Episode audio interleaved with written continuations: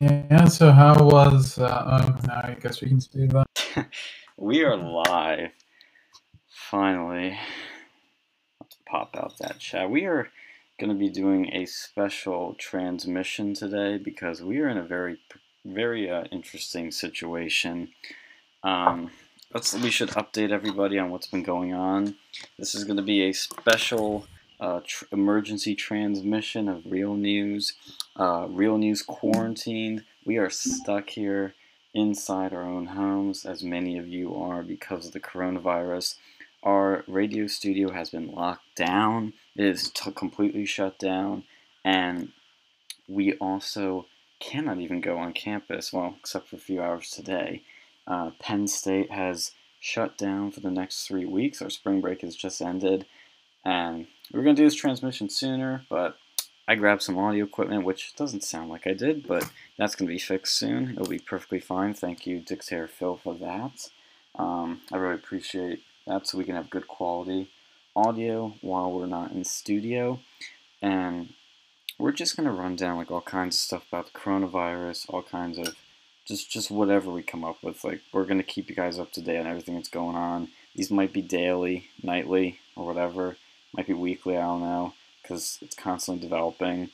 And we're just going to also give you guys a survival guide on how to survive this coronavirus. So um, I know you were alluding to this, Alex, so I guess I'll jump right into the fact that I did go to Penn State, grab some of my stuff. Wasn't too bad. Not that many people there. A few hours before me, there was a long line forming, but it seemed pretty good now, uh, or when I went.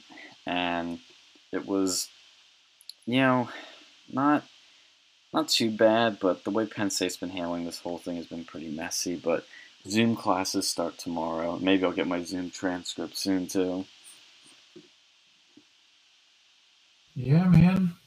I, yeah, like, so I was looking online. I keep seeing these articles about it. And, um, yeah, from what, I look, from what it looked like, there was, like, lines, like, out, like, all the way to the basement.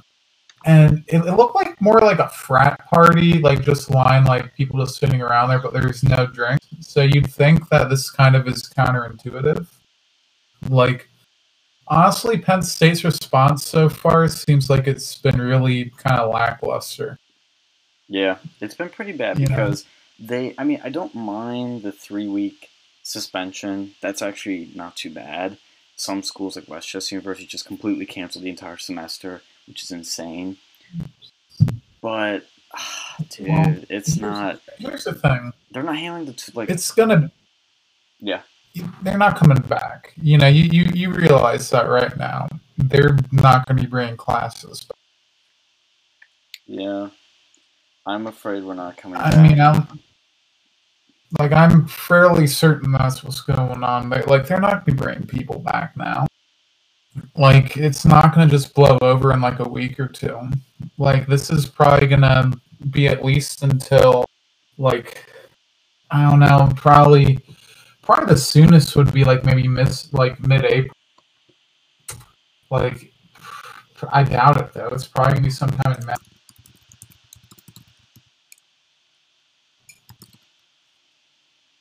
Yeah, I don't... I mean, I could see them canceling even summer semester, and it'd honestly be better if they just canceled summer semester, let us come back for a few weeks, the seniors, juniors, they can finish their semesters, because we're kind of getting screwed over. If graduation's going to get canceled, there's going to be riots. Nobody's going to put up with that shit. Nobody's going to want to spend one hundred twenty thousand dollars and then not be allowed to fucking walk. Yeah, no, I, um... I definitely see that over there.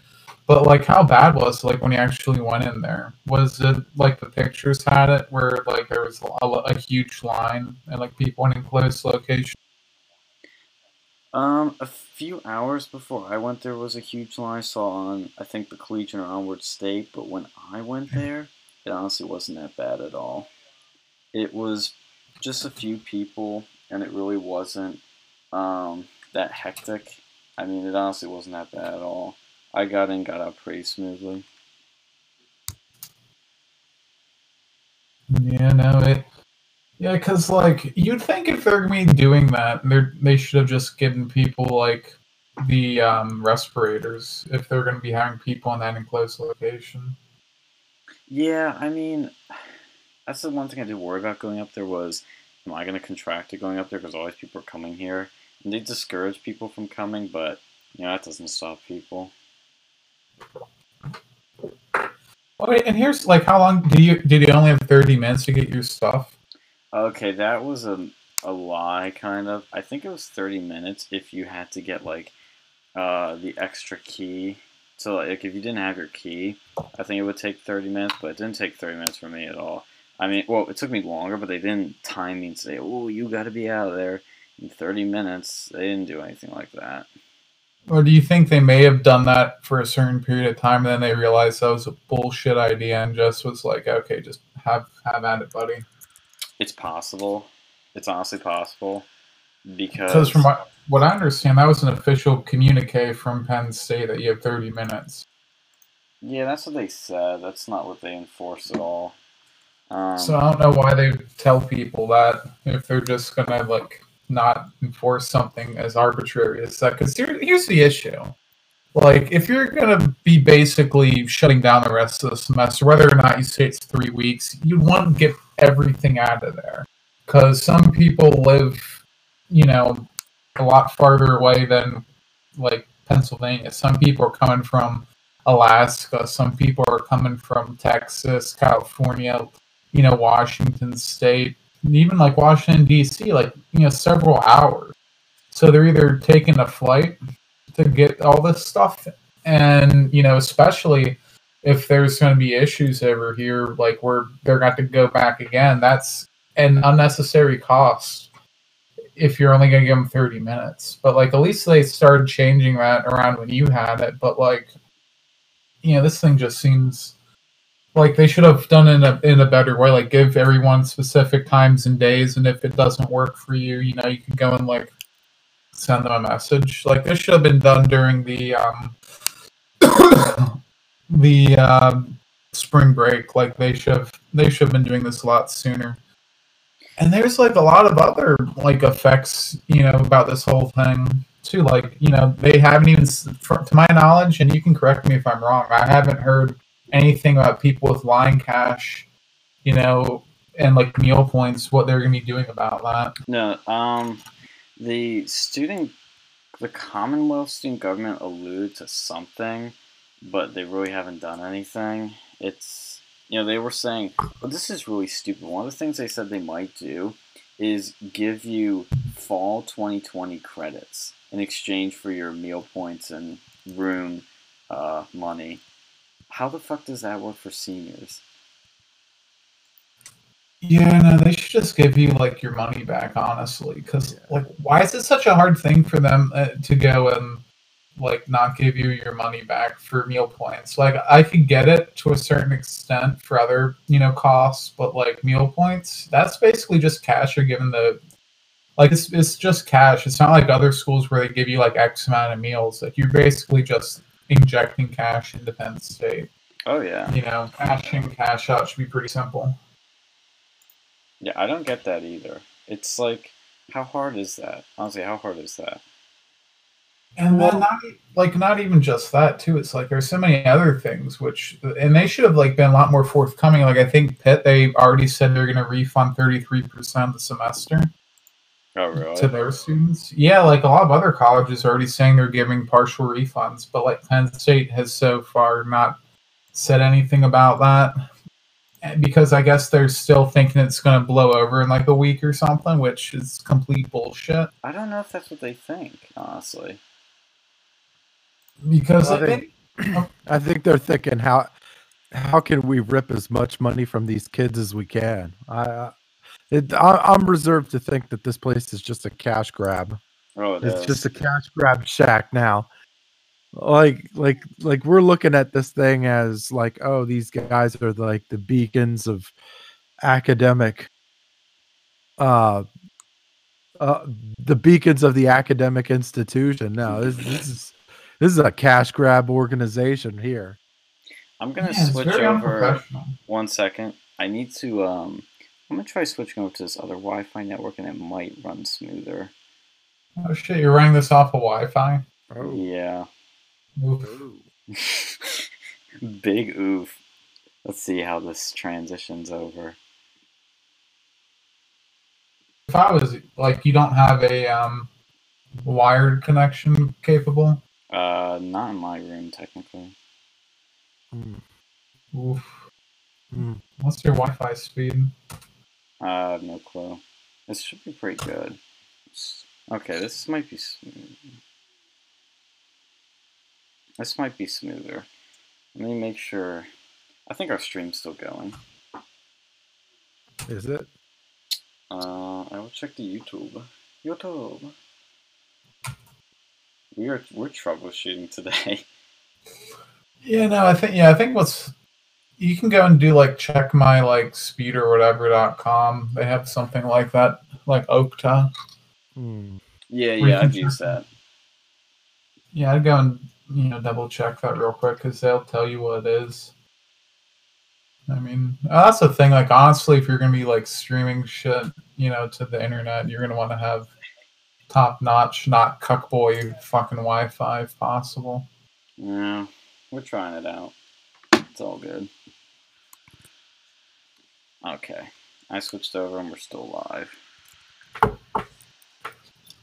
Well, you have two different. Like, which what? Like, out of curiosity, was that like? Were you running it off of a two point four gigahertz connection? I have no clue. I'd have to look later. I mean, oh there's these... It, I don't get with Verizon. They have like these two connections. There's like Verizon Fios. Um, it has my router name. Then there's one that says my router name dash five G. I thought the five G was faster, but we'll see. Did you run the five G one first? No, I was running the other one. It sounds a little better right now. Yeah, yeah. I mean, I'd, I, I probably would check that beforehand, but you know. Well, I can't even change it anyway, so it doesn't matter. Oh, no, no, no. I would have checked. No, I would have just done a speed check on both. Oh, to see which is faster. You don't know. What, I think the I've done. No, yeah, if you don't know what it is, I wouldn't. You know, I'd be like, oh, hey, you know, I have two two fucking Wi-Fi options. Let's see. There's no. You know, I think the five G is faster because I have done a speed test on them. I just don't remember the results. I just know that that one was faster. Is that five G or five gigahertz? That I guess they mean five gigahertz. It's just a five G. Like, that's exactly what it says. So I don't know if your your computer can take five G signals from, like, fucking cell towers. No, it doesn't. Maybe it can. I don't know. I don't know if they have that in your area yet. Fucking five G in your radiation. Okay, Alex. Well, speaking of, you hear, I don't know if we talked about this previously, but you hear what happened with Alex Jones. Yes, he got D U I. He was, yeah, and he was, like, within the limit, and he got a fucking D U I. Yeah, like, from what I understand, he was, like, how the fuck can that even happen? Like, you know, that's some bullshit right there. He got point oh seven mm-hmm. on the breathalyzer. Yeah, that's fucking within the limit, like, mm-hmm. You know, that's that like see that's what's scary. And you know, people are like, oh, it's Alex Jones, fuck Alex Jones. Well, no, dude, you it's know, it might be Alex Jones now, and you might think Alex Jones is the devil, but you know, if you can get a breathalyzer and like burn in jail for being within the limit because the officer arbitrarily thinks that you're drunk even though you're within the legal limit. Like, see, this is the thing.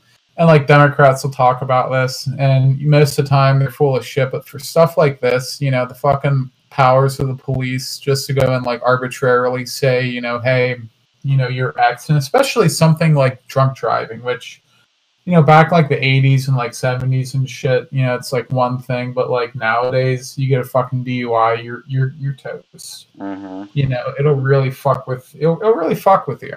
Mm-hmm. So... You know, if you're going to be giving away D U Is, it should at least be, like, people who are actually drunk. Like, not even talk, like, and, you know, point oh eight, it used to be, like, point one zero back in the day, too. So it's, like, he wasn't even within the, the stricter limits. So how the fuck can you say he's driving while intoxicated? Unless he was, like, you know, marijuana or something, or, like, heroin or a non, you know, like, non-alcoholic. Robert. I'm I'm not a fan of the D W I because because I guess he the um because the D W I, I guess it's like it's more of a subjective charge, you know, like it that uh the like the D U I is if you go over the line. The D W I is like you're you're under the line, but you look like you're impaired. Like you look like you're impaired. Like you have one beer or something like that, and you look like you're buzzed or whatever. Which is really like I've always I've never really liked that charge, just because it's more like like you're it's more of a subjective, like up to the whatever the police uh, the officer says it is. Mm-hmm. And I think that's that may that's maybe what happened with Alex Jones, and I I think Alex Jones is like he's a He's a dr- like he's a drinker. I I mean, it's not like, you know, point oh seven. That's probably nothing for the guy. I mean, he could probably still function. Why is within the legal limits? What's the point of What's the point of having a legal limit if you can just ignore it? You know, what's the point of having these laws? If well, police officers they wanted to create these, they they wanted to create these laws just so they could like, uh, make mandatory. mandatory minimum sentencing, like for, you know, like a D W I, you know, they want to, they want to get people that like, that drink. Like it's basically like that. Like it's a, it's a super liberal law. Um, well, like, see, maybe back before like breathalyzers were actually like, you know, really useful, like maybe back when breathalyzers were still new and people didn't really trust them, I could understand it, but these days it's it's a fucking science. Like you can go and talk to any expert, like out like uh, D, like the alcohol breathalyzer. It's like very accurate these days. It's like alcohol in general. It's not like marijuana or like some other drugs where like different people react differently. It's like alcohol is one of the most like drug like uh, you know intoxicants that'll get you like, you know, you do one, you have a, this level on here and it, it'll react very similarly to everyone else. And that's why we have these limits, you know, like, or else what's the point of it? Like, I, like, I mean, they've had these laws on the books, but they're so seldomly enforced that Pete, like, cause most lawyers, and hopefully Alex Jones is a competent lawyer, can just get this shit thrown out pretty easily. Yeah. A lot of the times. So. I think a lot of the times, even even like some of some of my friends used to get D W Is, and they would just get, like if they had a lawyer, they'd just get thrown out because because of the subjectivity of what the officer said. It's like, well, how how can you really gauge? How can you really gauge whether somebody's impaired or not? It's like, well, how do you for you to gauge whether somebody's impaired or not? You have to be able to know what their normal behavior is. And I mean, I don't know, some of the stuff, and, and to be some of the stuff that Ad, uh, that Alex Jones says is like, you know, oh, this guy must be intoxicated to say some of the silly stuff that he says. No, but it's like that's Alex, that, but that's Alex Jones. I mean, so it's not like, well, what what's what's normal behavior and what's impairment, and like, well, like I'm gonna... how was he driving?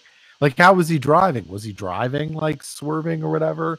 Did he have, like, like I don't, I mean, we don't know. I, on one hand, we don't know enough about, like, the actual charge itself, like, what what the officer was saying on the report or whatever. Mm-hmm. But I don't really care what the fuck the officer was saying on, on the report, honestly. Yeah, no, I mean, I'm saying, I'm saying specific, like, from, you know, if, like, like so say if Alex Smith, Oh damn, Alex! Alex I'm I'm Smith. really off. Yeah, I know, right? I'm I'm Sounds going like a old connoisseur, old forty-niner quarterback. Anyway, um, no, Al, if if Alex Jones was like, you know, swerving on the road, or like, you know, or he just looked like he was, like, or he just had the appearance like he was like, like slurred speech, glassy eyes, right, or something like that. But like, I. I would have to look at the report. Like that would be something that I would say, oh, maybe he is impaired, but I'm not sure that that's the case with that. I just don't see that as being the case with somebody like Alex Jones, who's one, he's a big boy. Um, I saw him in person. He's a big boy. Yeah. And, and like, and you really don't know. And, and and then and then you're breaking it down with body composition too. Like I've seen some chicks that sniff sniff NyQuil and get all buzzed or whatever. Like I, I, I would have to, like, there's not enough information. And if there's not enough information, you just get a lawyer and be like, well, this isn't enough. How do you, how do you know he was impaired? How, how do you know specifically that this guy was impaired? Oh, you don't. Drop the charges. Which I think was, well, that, I think that'll happen. I think, I think it's, if he gets a lawyer, you know, like they'll drop these charges. Cause it's not really, Oh um, yeah.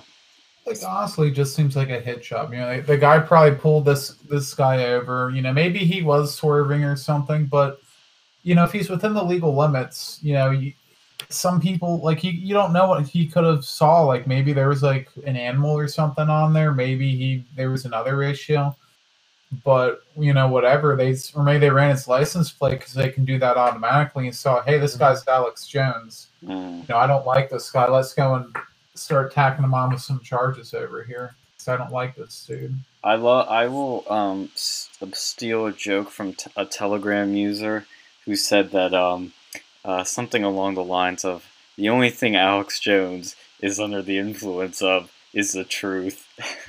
Yeah, maybe you pop one one too many red pills that day, but you know you can't get D U I for that. You had too much like bone broth or chili or something. You had too much of that um, brain force plus.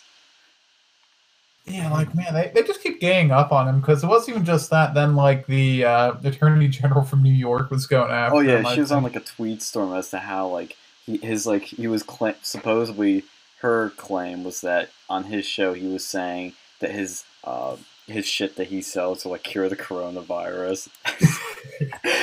And see, it's Alex, so I imagine he was just probably like, oh, use this water filtration system to get the coronavirus out of your, out of your water glass. The world was going to probably put it in there. Who knows? Just, just try it. It might work. You know, he was probably saying something like that. Like, he wasn't, like, they're trying to probably hit him with, like, false advertising or something, but it's like, it's Alex. It's probably, like, joking around or just, like, you know, I mean, come on. Like, the coronavirus is such a meme now that it's become a big reality, obviously. So, you know, I just, oh, my God.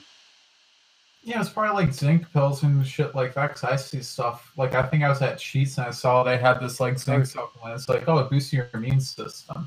Well, There's yeah. probably something like that, and they were like, oh, okay.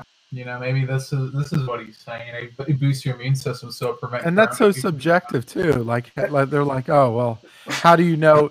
How do you know it works? Well, how do you know it doesn't? Like, you know, that's yeah, I exactly. Mean, that's the problem. That's the problem. And she's in New York. Does she really have yeah. jurisdiction over that? Somebody that's in uh, Austin, Texas. No. Like, what like and what the fuck are you doing? Trying to grab somebody in Texas anyway. You're you're in New York. That New York is a fucking shit show right now. Yeah, get to maybe work there. Try, maybe you should try cleaning up your own closet before you start fucking bitching about other people. See, this is what happens when everybody's self-quarantined and they don't know well, yeah, what they, to do and they're bored. So like, oh, let's fuck with Alex Jones on Twitter. Oh, he's, he's an easy target, you know, like he's someone on the right who's unapologetic. He'll go after people who, you know, honestly, no one else is going after right now. Yeah. And so they, they just think it's a good idea to dogpile on this dude, which, you know, it's it's wrong. It's basically bullying to a certain degree. They want to go and call Alex Jones this bullying dude. But, like, Alex you know, Jones did nothing wrong. Yeah, no, no, he, he he didn't do anything wrong. The honestly. only thing he did wrong was shave his hair, honestly. That needs to change. And I think he even said, yep, I'm growing it back. Tried it out, doesn't work. Yeah, no, like, honestly, yeah, like, he's, he said some stuff about the, um, you know, you can say what you can say what you will about him and, uh, you know, the, the part, like, the, the school shooting stuff. The Sandy Hook shot. Yeah, and okay, you know, that's fair, but, like, just to con con to continually dogpile on this dude. For one thing. Yeah, that's not right. When he's been right about other big stuff that nobody else was right about. I mean, I, yeah, he does get so unfairly treated. And I will admit, I originally, back in the day, didn't like Alex Jones. I only saw the clips of him getting angry and thought he was crazy until I saw his Joe Rogan interview. and it literally red pilled me on Alex Jones. I've never looked at him the same way ever again since then. That genuinely changed my view of him and InfoWars. I'm like, holy shit, he was right about this. Holy, I, that's where I learned about Bohemian Grove, um, and the, a lot of the other like spying shit that he uncovered. Like, the dude is something else. Like, I'm gonna miss him when he's gone. I mean, Owen Schroyer is pretty good, and I think he's gonna be sort of taking up the reins once Alex is gone. But dude, not, Alex is iconic. You know, once he's gone, what's happening with Alex Jones? Is he like something going on with him? Who? Alex Jones. You said once he's gone, is he like? Well, well I mean, when he finally, you know, is done with this, I mean, he can't do it forever. He's even said that he thinks he's only got like five, I think seven years left. Yeah, yeah, no, honestly, he and he's he's an American entrepreneur. You know? He's, he's an innovator. Like, he is. He's he's created this thing that's like super popular, and he's created it essentially from the ground up. Like, and, and now he's had to create a video platform from the ground up, Band dot video. Mm-hmm. Yeah, people should honestly be taking notes, because everyone wants to make their own like video platform and like survive like alternatively. He's probably one of the great pioneers in actually managing to do that themselves. I'm a pioneer. I'm an explorer. I like to well, eat yeah, meat. Another one, like, look, and, and this is this is what I'm saying. Like, if you if you learn to know what you're doing, like like it like a Alex Jones, like an Anthony Cumia, like a Joe Rogan, mm-hmm. like you you don't need like you don't need anybody else. Like, if you really like, it's all about just learning. learning about the equipment that you're you have to learn about, like, you know, make sure you get all the audio equipment, make sure you get your TriCaster and all that stuff, you know. Wow, sounds like us. Yeah, I mean, well, we're yeah. we're we still got to work on the TriCaster. Okay, thing, yeah. But, yeah. Hey, we had one kind of in the studio before we got yeah. fucking quarantined. Uh-huh. Uh, speaking of quarantining, um, well, actually, speaking of InfoWars first, uh, Owen Schroyer did an interview with Milo recently. It's on Milo's channel. It's on Band dot video. Great mm-hmm. interview about the Roger Stone book he has coming out. I pre-ordered it. Still haven't gotten it yet. Um, I don't know when I'm going to get it, because I ordered it to my school address because I thought I'd be there. So uh, I might have to reroute somehow, but that's going to be a good read. So what's going on with that? You know, like, if you get mailed your school address, how's that getting back to you? They have no clue. I asked the lady there. She said, we don't know. Can't they just forward that? Uh, maybe, but that would cost money. Well, they should fucking pay for it. Because, like, what if like, what if you get put on jury duty over there and you don't know? Ooh, that would be fucked. I mean, here's the thing.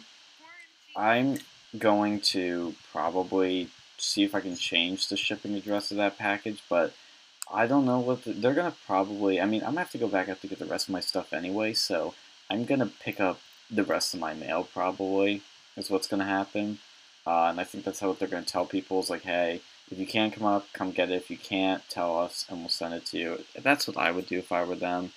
But well, it's not that hard to get them to forward your stuff. Like, I've done it before. Like, you can go up to any post office, and I think you can, if you talk to them, they can do something like that. And I don't even think I paid anything for it. Oh, really? Like, if you move, yeah, if you move or something. Yeah, that's true.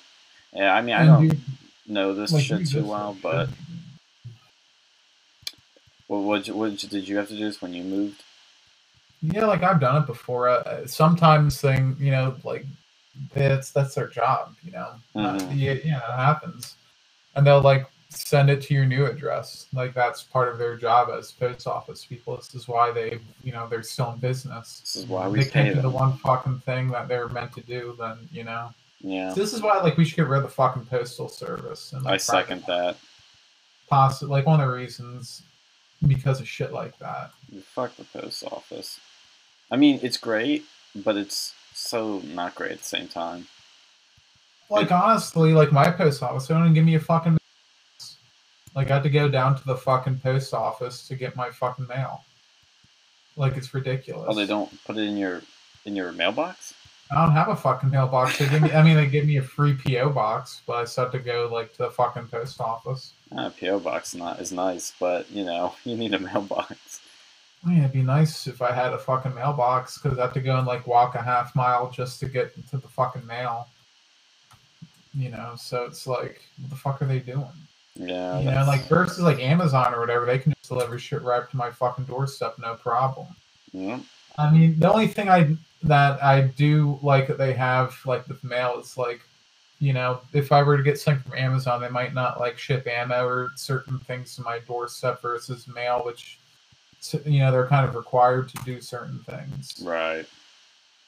So that's like the one benefit. But I, I imagine if you have some sort of law in place, you know, you could probably make Amazon deal with that shit. Yeah. If they were to be, if they were to replace them.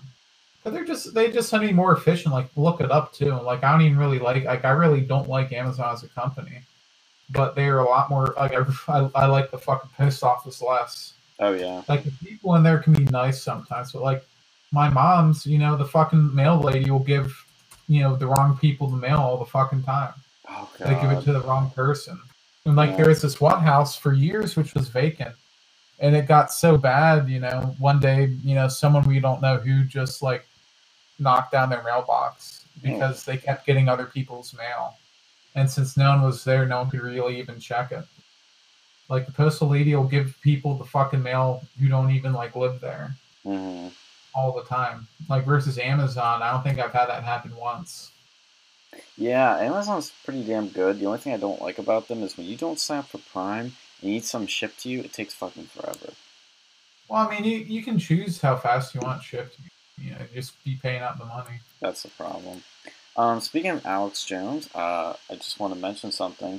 Our last video we did, uh, that I uploaded, uh, just the other day, we recorded this a while back, but the uh, if Alex Jones uh, wrote Star Wars A New Hope, thirty views, two comments, one like, already in I think just under twenty-four hours or forty-eight hours, whatever it's been. That one did pretty good. Yeah, well, what were the comments? One guy just said, he said amazing content.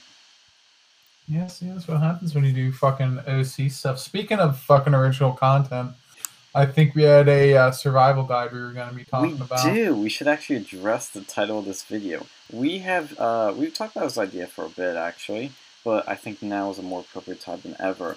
As to how we are going to survive the coronavirus, we need to develop a survival guide, the, you know, definitive Uh, list, let's say, of things you as a ordinary American should do to survive this pandemic. Because um, we, I'm not going to lie, look, we can do some serious coverage on this and all that. Yeah, that's fine. But, you know, we have C N N just being all hysterical. Some people doing serious coverage. Let's make, let's make it fun. You know, let's have some fun with this. We're all cooped up here. You know, why not, you know, enjoy ourselves rather than getting depressed and, you know, all alone and uh, locked and cooped up in our houses. So we were shooting the shit about this last night, even too. Um, so you you had some. Uh, I mean, I'll start with mine, which is uh, a pretty edgy one, but you know, it's it's worth noting since as many people have seen, toilet paper, it's in limited supply. It's nowhere to be seen on some shelves at my local Giant's, completely empty. So instead, don't buy toilet paper. Do not buy it. I mean, you can't buy it anyway. But what you should buy is ammo. Lots and lots of ammo. And the reason is uh, because when you have uh, done that, you'll be able to get as much toilet paper as you want. And you can keep all the toilet paper you have. So stock up. Give me your goddamn toilet paper, son of a bitch. Yeah, so somebody answers your... You know, somebody knocks on your door trying to get your toilet paper, or maybe doesn't knock. They bang on your door. You can answer like that, uh, and in that voice, but on the receiving or delivering end, I should say, uh, and you can show them who's boss and who has the toilet paper and who's keeping it. Or you could steal it, but we don't promote stealing. But hey, pandemic calls for drastic action. Well, see, here's kind of my response to that. You know, with toilet paper out here, you're yeah, you're kind of right. You already is is that that fucking ship's already sailed, but. Instead of buying fucking toilet paper and hand sanitizer, So since we're already out of both of those, what you're going to want to do is buy the fucking wa- copy of the Washington Post for cheap, or buy a copy of a, a Hillary Clinton novel from uh, C B S. So it's on the Washington, with the Washington Post, you're getting a lot of paper. You know, it probably feel. I mean, it's newspaper, so it's you know, pretty strong. You know, you can probably get a good good few wipes from that, and you know, it's shit anyway. So it's you're just uh, recycling that. Same thing with the Hillary Clinton book. You're keeping it off the streets and away from harming people. Plus, if you buy it, if you can find one on sale at C V S, I've seen them go for as low as a dollar, you get double value because the C V S coupons are fucking like six six fucking miles long. So you have two source two sources of toilet paper for your ass crack. And now for the hand sanitizer. You can, and if you can't find this hand sanitizer, go to your local liquor store and buy some Everclear or whatever grain alcohol you can find, highest percentage. This comes with the bonus of giving you something to drink while you're in lockdown. Oh. So the time will fly when you're in alcohol-induced coma. Plus, you can always make it into you know hand sanitizer if you're feeling like that. You know, ninety-five fucking percent alcohol by volume. That's roughly what they give you. It's a hell of a lot more fun than just buying their fucking, um, you know, the uh, rubbing alcohol. Dual use. So that, that's the most important thing over here. You want to be doing everything that you can to make dual use of things. So, you know, you get this fucking, I mean, maybe not so much with the Hillary Clinton books. It's shit anyways. At least with the Washington Post, they probably have some comics. Uh, so, I mean, you can read that while you're taking it shit and just, like, immediately wipe your ass with it. So, was Alex Jones of, under the influence of the hand sanitizer when he was pulled over? Well, obviously not enough because you drink Everclear. You're getting a lot more fucking point oh seven. uh, do you have any... What, what's your uh, tip, Phil? Uh, I, have, I have a don't. Okay. Oh, okay. Don't. Don't. Don't get a gay hooker, drink, and do meth in a Miami hotel room. So that's good advice. Uh, who who's who, that who fucking... would do that? Who would do something? I don't know. Maybe maybe, maybe somebody. Yeah, maybe somebody that was running for governor of Florida. Mm. Oof, maybe that guy, Andrew Gillum. Well, Gillum. Yeah, the Democrats. They want to go and tell you that they know how to prevent the coronavirus, but I don't think hooking up with a, a gay prostitute, drinking, and doing um, you know methamphetamine is a very precautious thing to be doing during this crisis. That sounds like you're assuming you're going to die from this crisis. Well, I mean, you know, doing meth and banging hookers and passing out in a hotel room, you know, that's probably not the safest thing to do on any day. I don't know. It sounds like a good time to me. Yeah, no, but like that, like that's just fucking nutty. That, remi- that reminds me of Ted, ha- Ted, Ted Haggard. He was the, he was the evangelical pastor that did the same shit. Like years ago. Oh, really? He was a yeah. He was a he was a evangel evangelical pastor of this big big church, mm-hmm. and then they were like, and and he was and and what made it weird was he was very anti-gay. Like he of was course. really really really really anti-gay, and then come to find out that this dude was doing meth and blowing gay hookers, like yeah and. I just yeah when I th- when I read that police report the, mm. the Andrew Gillum police report, that's what I was thinking of, and I'm like, dude, just come out of the just come out of the closet, all right? It was real weird anyway. Like we were, you do you remember when he was campaigning? Yes, I do. Well, I remember yeah, they he, they said he was uh, monkeying things up, and they thought that was racist. Yeah. So it's like the weird okay, like there was just weird picture. There was pictures that came out where he was on a boat with some dude and they were like kind of, kind of, they, they, they, he was saying, oh, that's my buddy, but they looked a little too close to be buddy, buddy. It was like, uh, I don't know, buddy. And then like when, uh, like in his concession speech, like when he was obvious that he lost, yeah, um, he was hanging on to his wife real. It was not authentic. Like it was very, Like he had his arm over his oh, wife's shoulder, fuck. Something like that. It's like real weird. I'm like, I don't know. This. I was gonna mention looks that. Like some, Let's remember yeah. that he is fucking married and it has kids. He yeah. has kids. Yeah. I mean, uh, the, the Democrats will praise that he's a bisexual man. You know, he's very progressive. Getting on with with a constituency. They'll be like, yeah, they'll they'll sell it like we need to be respectful of his journey oh, as he's journey. moving in a different direction in this world. Oh, what fucking direction? Uh, oh, what? Great. Yeah. No, dude, I, I think I found uh, someone that could fucking beat that with the pastor. Fucking, you know, this was from a few years ago. Fucking Catholic priest caught video snorting cocaine room with uh, fucking gay dudes and, like, Nazis. This, is like, this is like the fur Nazis. That's what that reminds me of. Um, and, then, and then Andrew Gillum. And then Andrew Gillum was saying, oh, I, I was at a wedding. Uh, uh, I was, I had... I was drinking, but I did not use meth. And then the, that that gay hooker comes forward and is like, "Nope, uh, there was no wedding." Uh, yeah, what an honest hooker! Couldn't ask for better. Look, I mean, look, because because it, it looked like he was gonna. Th- it looked like Andrew Gillum probably threw this gay hooker under the bus, and mm.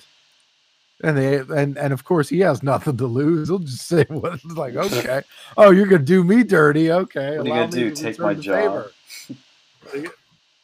Actually, you know, I'll make a correction. I don't think that the priest was actually gay. He was just at a party doing fucking cocaine drinks. And oh, okay. There was there was a case in Pittsburgh recently where a uh, judge got in trouble for trying to go and buy his gay Nazi boyfriend, fucking um, who's a felon, firearms. Wait, what the fuck is up with all these gay Nazis?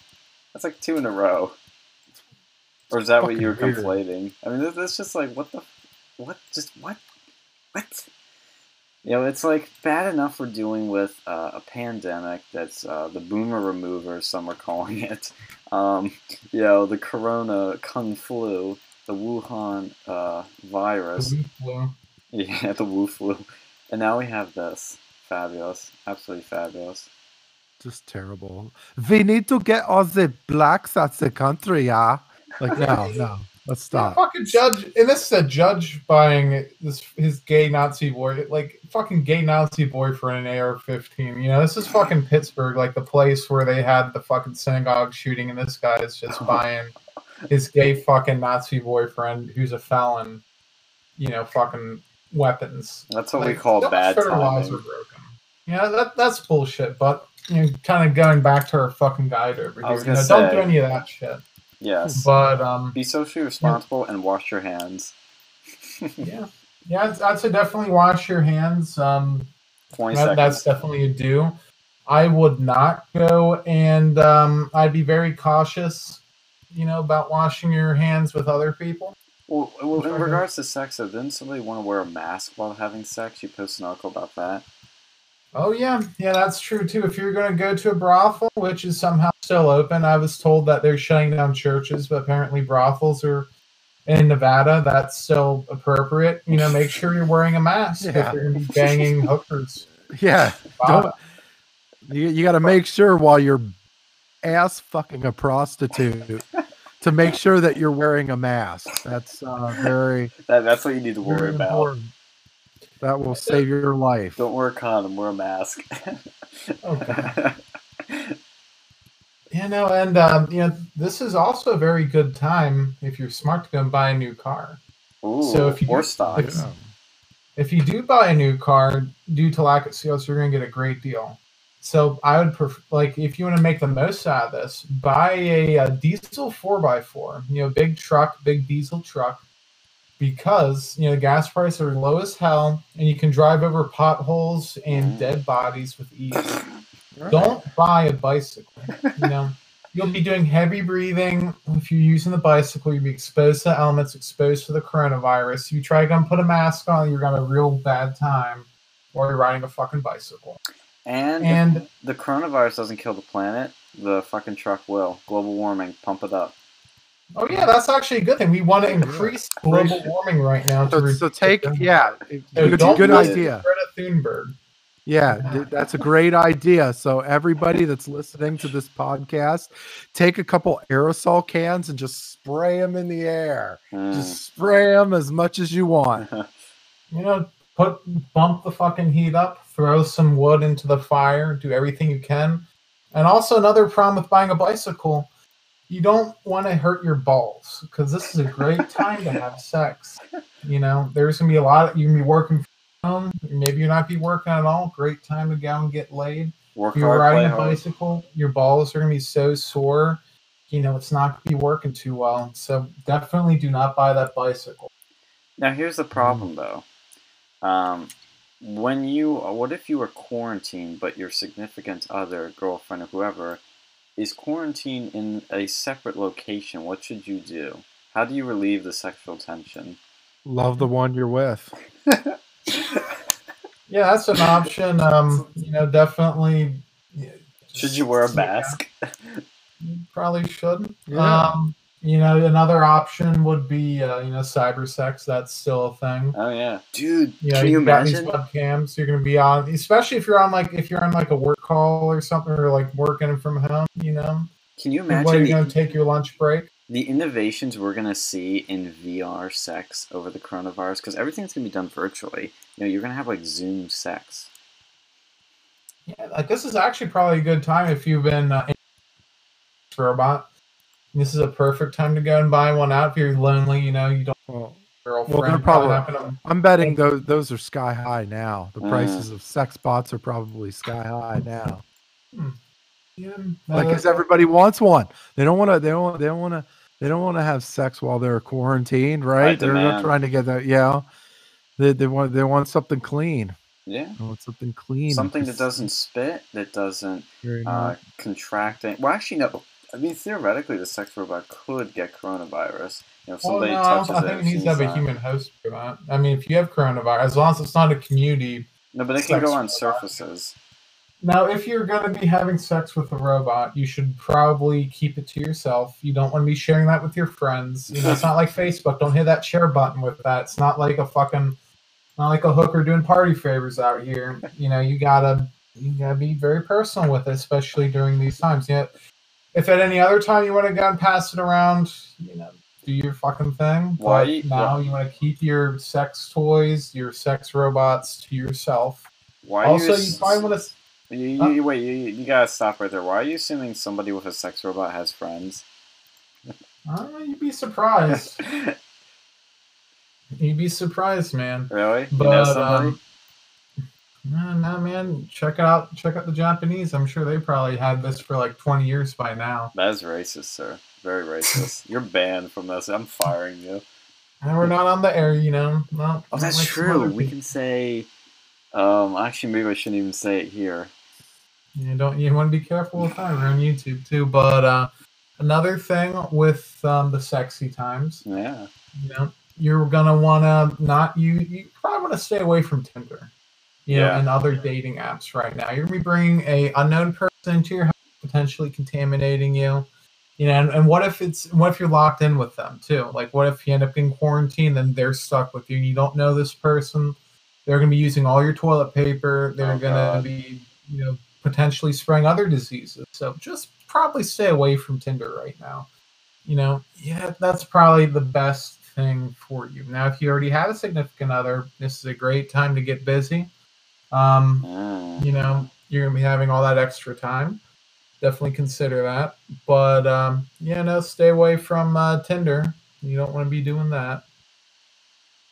Now, what else? Well, what's another thing people are gonna? Well, do? Here, I'll, I'll I'll give a do right. Mm. Yes. Let's go. So do. Uh, take in, in the event of this. Uh, actually, well. This coronavirus is going on, uh, you're going to want to pack up all your shit if you're in a liberal spot like Champaign, Illinois, and you're going to want to move the fuck away from it. That's what you're going to want to do. You don't want to stay there because in the event of something like this, you, as you're finding out in Champaign, Illinois, they're go they're going to they're going to declare a state of emergency so they can strip all your fucking pow powers and freedoms and all that shit. So yeah, take all your shit, get the fuck out of the liberal areas. Yeah, no, that that's a surprising thing too, and I think we should probably, you know, that that deserves its own fucking conversation. Because they unprecedentedly, unprecedentedly, you know, they've they've stripped away your firearm rights and your ability to go and buy out. Yeah. Like, you know, why aren't they like limiting your ability to buy fucking toilet paper right now? Because that's a big fucking mm-hmm. You can't find it in most stores unless you go to real fucking hole in the wall. But, you know, they're taking away your ability to buy a gun. It's almost like they like they the government's been wanting this. And mm-hmm. here's sort of my conspiracy theory. I think I think a lot, like some of these liberals and some of these people out here, you know, maybe they're working with the Chi Coms to go and strip away our rights over here. We're going to the Chi Coms are taking over. Ah. Well, because no, like, look at it. Like, they're doing things which would never be able to fly any other time. I wonder how long this virus is going to last. Maybe this is a test run for when the Chinese take over the U S Maybe this is a test run for when the New World Order takes over. We don't know. Mm-hmm. You know, they're they're going to strip our rights. So if you already have a gun, I would make sure buy as much ammo as you can while you still can. If you're considering buying a gun, buy it now.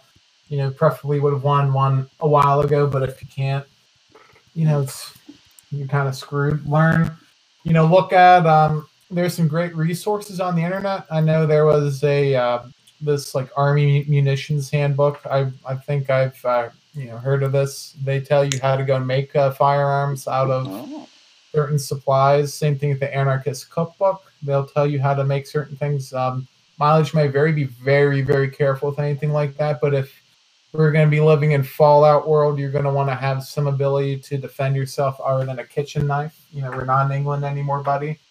You gotta be, gotta be stocking up. Use what you can. There's some great tutorials how to make like simple pipe shotguns.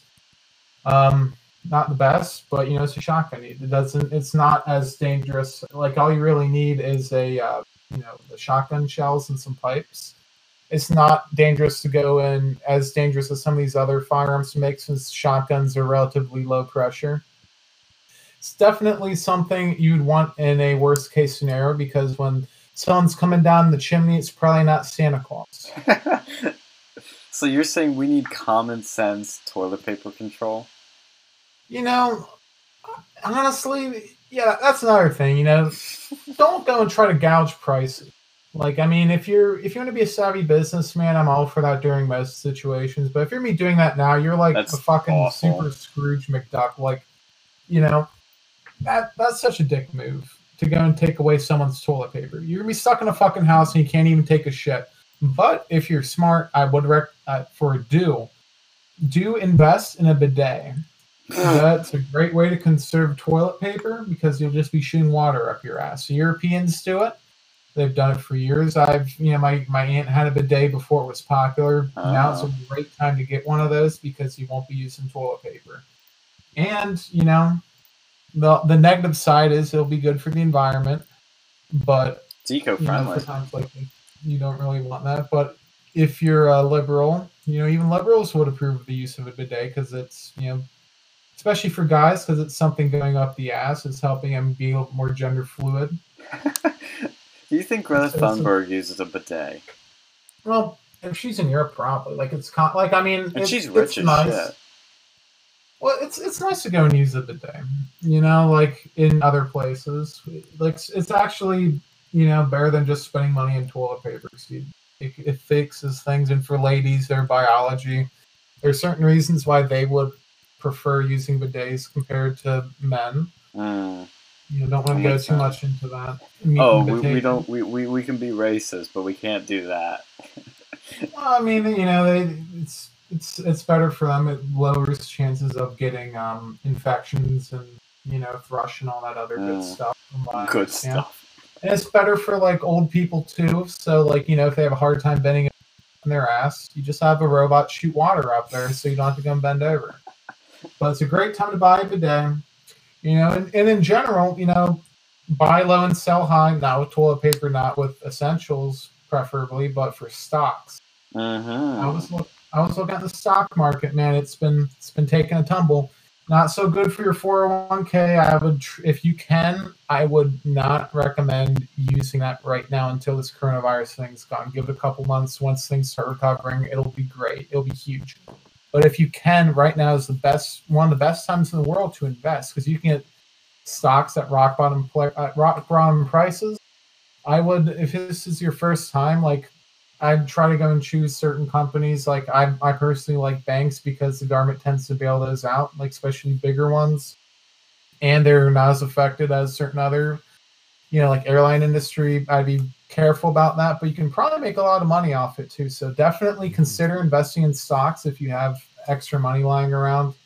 I've heard things about uh, certain Bitcoins and stuff. I generally stay away from those, but you know, if it gets low enough, you know, I'd be. Well, here's the thing with Bitcoin. I'm not so much afraid of investing in Bitcoin, but like it seems like every single fucking Bitcoin, like Bitcoin wallet, they they always end up getting hacked. You know, yeah. So I'd be very, very well, this, cautious of that. Well, this would be a terrible time to buy like gold and Bitcoin now, because the the value is already going up because we're in the middle. I don't know if it's still down low. No, it's down. Okay. Yeah, I was well, looking at it. It's down for well, sure. In any case, yeah. No, you buy gold and you buy stuff like Bitcoin and stuff for this very moment, but you don't buy it right now. Like you, you, you buy it before it gets this fucking bad. So at least you have something to leverage when the dollar goes to wherever the fuck it's going to go. Here's well. Here's why I like stock too. Is unlike Bitcoin, you know, stocks for the most part, you know, they can pay dividends. Yeah. So not only are you getting wealth that will multiply in a few months, but if you hold on to it for a little while, one, if you hold on to it for I think like two years, that's considered capital gains. So that's significantly like less of a tax disadvantage than you know your income. Actually, and also corporate bonds will be a good thing too. Like look out for good corporate bonds because.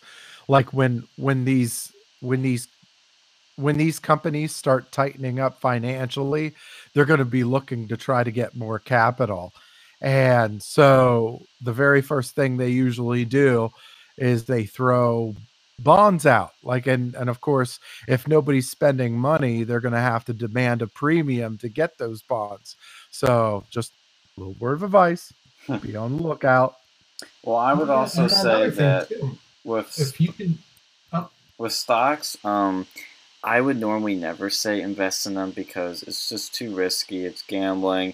Unless you have stocks insider. Aren't what? Stocks aren't that bad. You just have to be smart. Then. Well, you need to have insider knowledge. But right you don't now, need to have insider knowledge. That, that's not true, man. I think totally because you really don't know what's going to happen. This is one of the few times where you do know what's going to happen. It's going to go see, back up. New- If you're new to stocks, you could always buy an E T F. You could always get into mutual funds. I've had mutual fund for years. I've made a significant amount of money. You know, sometimes it goes up, sometimes it goes down. But over time, it's been like an eight percent increase year by year for the most part. And that's true for most stocks. Now, if you go and buy some shitty like startup company, okay, I, I, I'd stay away from penny stocks in general. But certain companies, you know, it's it's a risk. But there's also a great potential for reward or loss. Well, that's that's the thing, you know, risk versus reward. You buy some more reputable companies, you know, like companies that have been long-standing that probably aren't going away anytime soon. You know, stay away from your, you know, retail generally, but like, mm-hmm. you know, you can make tons of money off. Can you but, though? Because like, for example, yes. Google stock is at like five hundred something. Is it honestly going to go up much more? And if well, it does, I mean, it's well, going to go down. I'd be careful with things like Google. You know, I wouldn't buy something that's that high. That's why, like, I bought some Citizens Bank stocks. I know what it usually goes up. How so I can get like I look five year or like yeah, I looked at a five year review of that. Mm-hmm. Like I think norm like last, like a couple months ago it was going for forty dollars. It was like twenty dollars the other day. Bought it then. Give it a couple months. Once this thing blows over, I'll make double my money in a couple. Yeah, months. you just you just want to buy. You just want to buy investments that are getting beaten the hell out of right now because you know this thing ain't going to stay. Like this this whole this whole coronavirus thing, it's going to pass, yeah. right? Yeah. And like, and once it does, then those stocks are going to eventually recover. Yeah, but exactly. right now, yeah, you're going to want to you know buy low, sell high, right? Which yeah, stocks also, would you say to invest in? Well, I mean, I personally, you know, if I'd be careful with airlines, but you have a if you can find one of them that you think's not going to go under, I would definitely consider because obviously not all of them are going to go under. There's some of them that are propped up by the state. No. Um, I'd be careful about auto stocks because that whole thing's been disrupted pretty much with like Tesla and stuff and just people not buying cars. But I, I like banks. You know, I'm a little bit biased with that. But um, yeah, but how much do bank stocks honestly go up? Um, well, they just went down a lot, so I'd say probably what they used to be. Like, well, don't take a look at, at what they were like a few months ago. Well, I was looking mm-hmm. at some of them, and they really don't move much. Well, they just did, so that's why you buy it now. I'll take another look, because I, I, I will say I did download Robinhood, um, and I am looking to invest. This is, I got, I'm a little tiny bit late, because the day to really buy was on, I think, Thursday when the big crash happened, and you know, I mean, everything was like record lows. So I, it's still a good time now because everything's still overall low. So you know, and it could go down even again. It could. I mean, nobody really knows. But um, since the thing, the I mean, I don't depends how the economy goes really. So we'll see. But now's the time to invest in something, and that's what I'm looking at is because Bitcoin dropped fifty percent. I might put a little bit in Bitcoin, not a lot, but diversify, I guess. Put it, you know, we'll some trouble. money in a few things. Well, here we go. Here's the one I invested in, Citizens Bank. You know, right now it's going for twenty-three dollars a share. Mm-hmm. uh, a month ago, it was going for forty dollars a share. Mm-hmm. Like uh, a few years ago, it was going for like forty-six, forty-seven dollars a share. Okay, that's that's pretty good. That's, that's mm-hmm. pretty good. I think I was looking at mm-hmm. uh, P N C of all banks. And a few others, and it didn't look too hot in terms of like where well, it was the going. Only one, well, here's what I'll tell you about banks right now. Do not, personally, I mean, I'm not a financial advisor. I can't tell you what what not to do, but I would stay away from Wells Fargo. Mm. They've had some that. issues too. That's why I. It's going down and it's you know going up, but I don't like what's been going on with the news with that one. Yeah, I totally um, agree. And, M and T Bank, I mean, right now they're they're on the up and up, so it actually, you know, this ship might have already sailed, but if you're going to look at other industries like, you know, the um, the air, airline industry right now, you can probably get some good deals with that. Um, some of the gas industry you might be able to, but that whole stuff, because OPEC right now, there's some shenanigans going on with Russia. Yeah. I would I would definitely um, be interested in it. They're getting in a pissing match with Saudi Arabia, and so you, who knows how that's going to end up? And that that really doesn't that really doesn't affect that that's that's not an effect of like the really with the coronavirus. Like you, it, like if you're going to try to invest, you're going to try to invest in shit that's getting beaten the shit out of because yeah. of this coronavirus mess. But oh, not but being so much that it doesn't recover. Uh, I I, th I think most of these guys, if they're big enough, they're going to recover. Like you, you well, the banks are already recovering right now. I'm looking at it. You know, Bank of America had like seventeen percent change over the past, I think, day. Like uh, Key Corp, which is Key Bank, that's seventeen percent. J P Morgan Chase, eighteen percent. You know, so now, you know, just be on the lookout for more dips. If it dips really far again, another good time to invest. Here's another thing, too. If you're looking to buy a house, now's probably one of the best times to do it because the Fed just cut the rates again. Oh, they cut interest rates. Yeah. So you're going to be getting a great deal on interest. People, you know, if you can still find a house on the market, if you, which you probably will right now, you maybe, you know, definitely consider that. And any sort of other big loans you're going to be doing if you're going to be doing a big home improvement. And you're going to take out a, you know, some sort of federally guaranteed loan, like mm-hmm. maybe a HELOC or something. Another good time to do it would be right now if you're going to be taking just in general like a loan, especially student loans, which, you know, if you're going to be doing an online college, this is probably a great time for that. Oh, yes. Like, a, like an accredited one. Um, yeah. Uh, if you're going to a non-online college, expect to be doing online classes for until this whole thing passes over, but if you're okay with that, like the student loan interest rates, from what I understand, they have been um, like student loans, like there's no uh, interest right now due to an executive order, from what yep. I understand. That is true.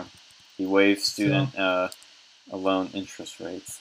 Um, I, I know you probably know a bit more about this, but I would say it's not a bad idea to invest a little bit in Bitcoin. I wouldn't put a lot in it because I've heard it's kind of uh, iffy, but I would think it would go back up. It might have another big hike and then sell it then and probably stay out of it. But what do you think of Bitcoin? That's my non not, not non-official advice.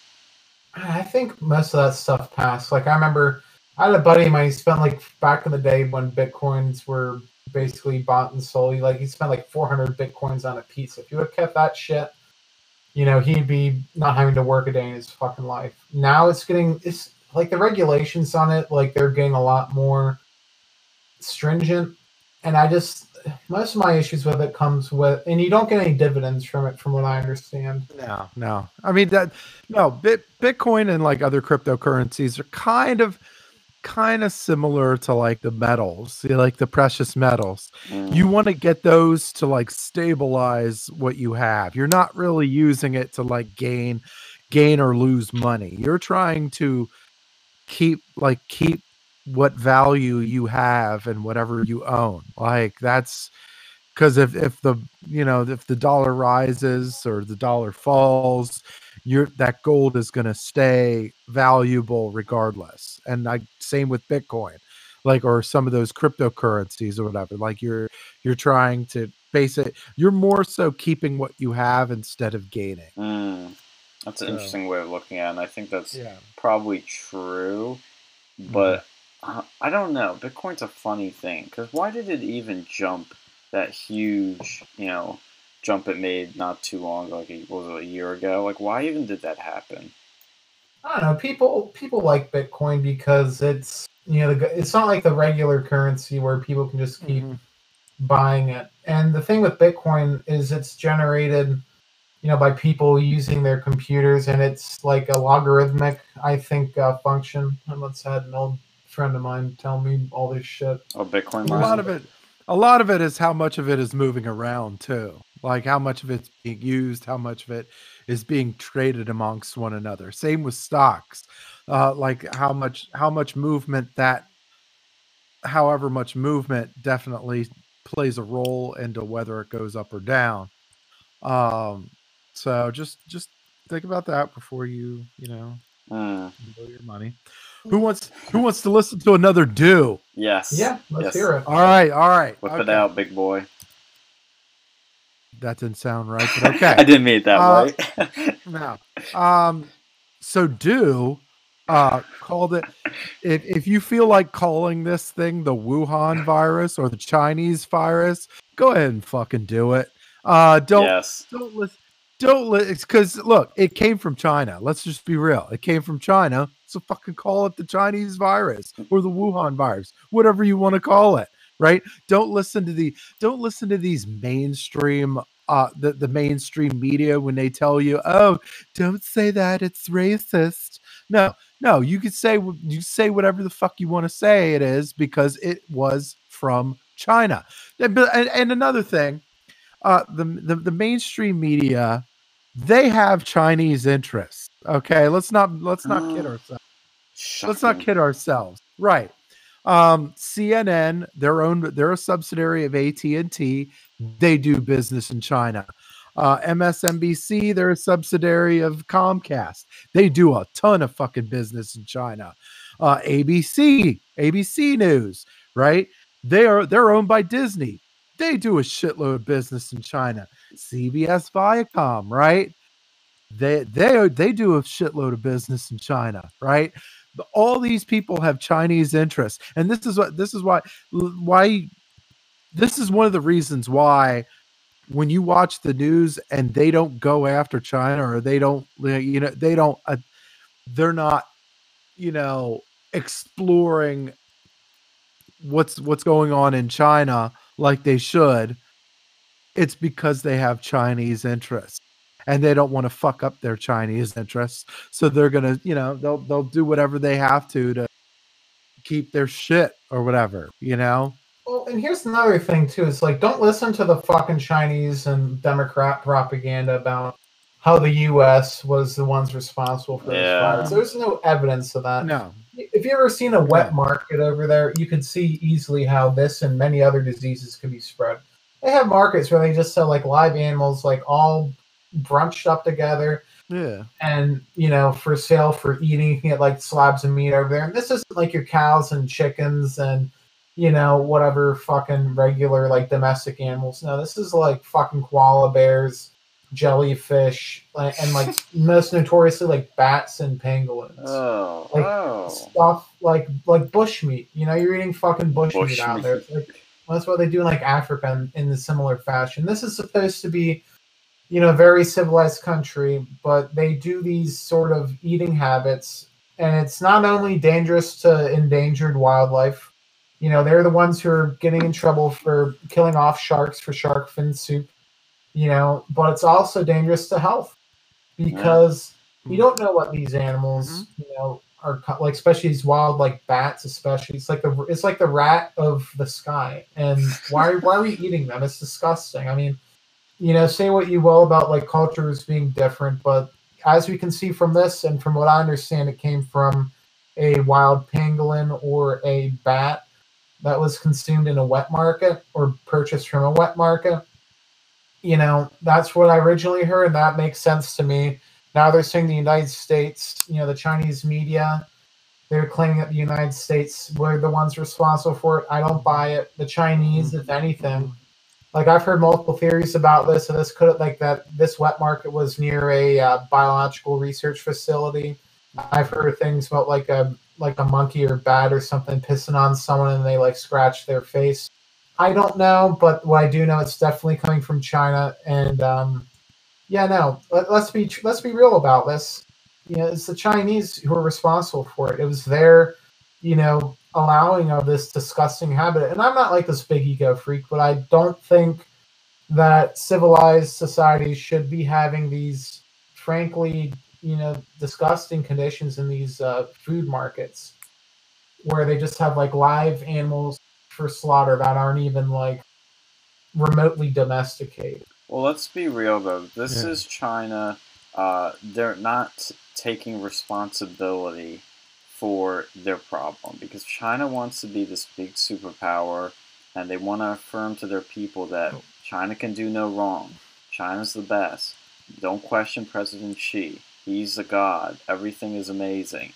And when you have this virus breaking out like this, that totally breaks that frame, that destroys that image, and they know that. They're not stupid. They're probably really fucking smart, but they're also fucking well, evil. They're, well, they're master manipulators too. They yeah. they're they're they're masters at like manipulation and propaganda. I honestly believe, uh, and I've debated this with a couple of people. You know, I believe that that that is why uh, Apple kicked InfoWars off of its platform. Mm. I think because Alex, look, Alex Jones was very critical about China uh, for years now, right? This is one of those things. He was very critical of of, of China and how they're handling shit. And as you know, Apple does a whole lot of business in China, right? They do a whole lot, lots of sweatshop work, lots of lots of just business of all kinds. And you you really think Apple's going to want to fuck with their money? Think again. I think I think that might have had more of an impact on how Apple dealt with InfoWars more than anything. Um, well, yeah, and this whole sort of uh, yeah, that's another sort of thing. I'm gonna, so do buy American and just don't buy Chinese in general, yep. Yep. if you can help it, because mm-hmm. this. Like this sort of crisis shows what we have like basically given to the Chinese. We've given away a good portion of our medical supply chain over to the Chinese. And when something like this happens and we need like medical supplies, you know, vaccines, anything. And when you find out that like eighty percent or however much percent, someone can fact check me on that, of our supply chain is reliant on uh, the Chinese market.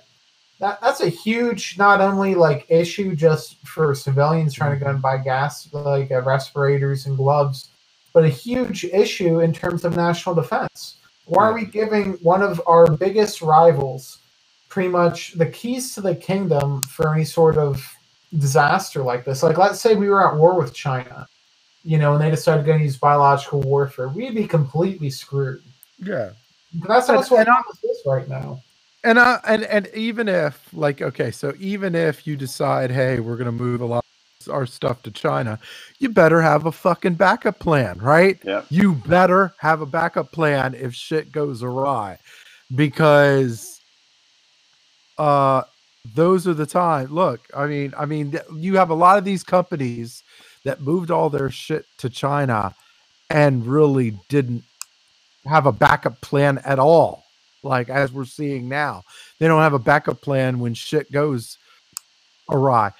And um, I don't know. I, I, I mean, there's, there's always, you know, just be smart. Like, dude, these people just didn't, I don't know, for the last fucking decade plus, man, they've been just moving, moving stuff around and not thinking correctly at all. And just the, being willy-nilly with shit. No, it's, like, you it's know, all about greed. It's people that... It, know, it is. It that, is. That's but, the you know, thing. You, and that's hard like, to change unless you do what Trump's doing, which is like tariffs and getting aggressively better trade deals.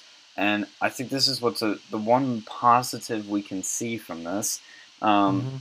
is that I think it's going to wake a lot of people up that were either on the fence about Trump or thought he was wrong about this China stuff. I mean, I, I, didn't, I, I mean, a lot of us, I, I bet I'm not alone in this, we're saying this shit about China before Trump, or maybe we first heard it through Trump, um, or some other people. And, I mean, it's, it's, it's, I think a lot of people are finally going to realize that we can't be dependent on China. We can trade, we can have shit made there, but we can't be dependent. We need to bring jobs back, we need to bring resources back.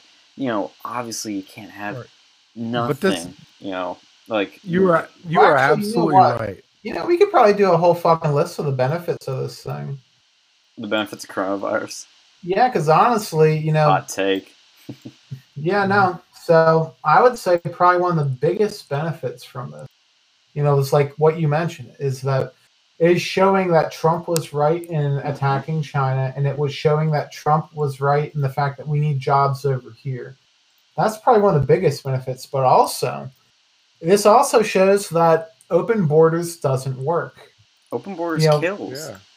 yeah, and look, like he's actually it's actually worked so much that the Mexican government is oh, yes. looking to close the border between the U S and China. Think about that. Fucking yeah. A. Mexico is going to fucking build... pay for that wall now if we have people jumping over there. Dude, Mexico the literally the coronavirus is is making Mexico do our job for us. Like, think about that. Yeah, no, it's also showing that a lot of these, like, liberal policies with, like, sanctuary cities and undocumented immigrants, in times like this, you want everyone to be fucking accounted for.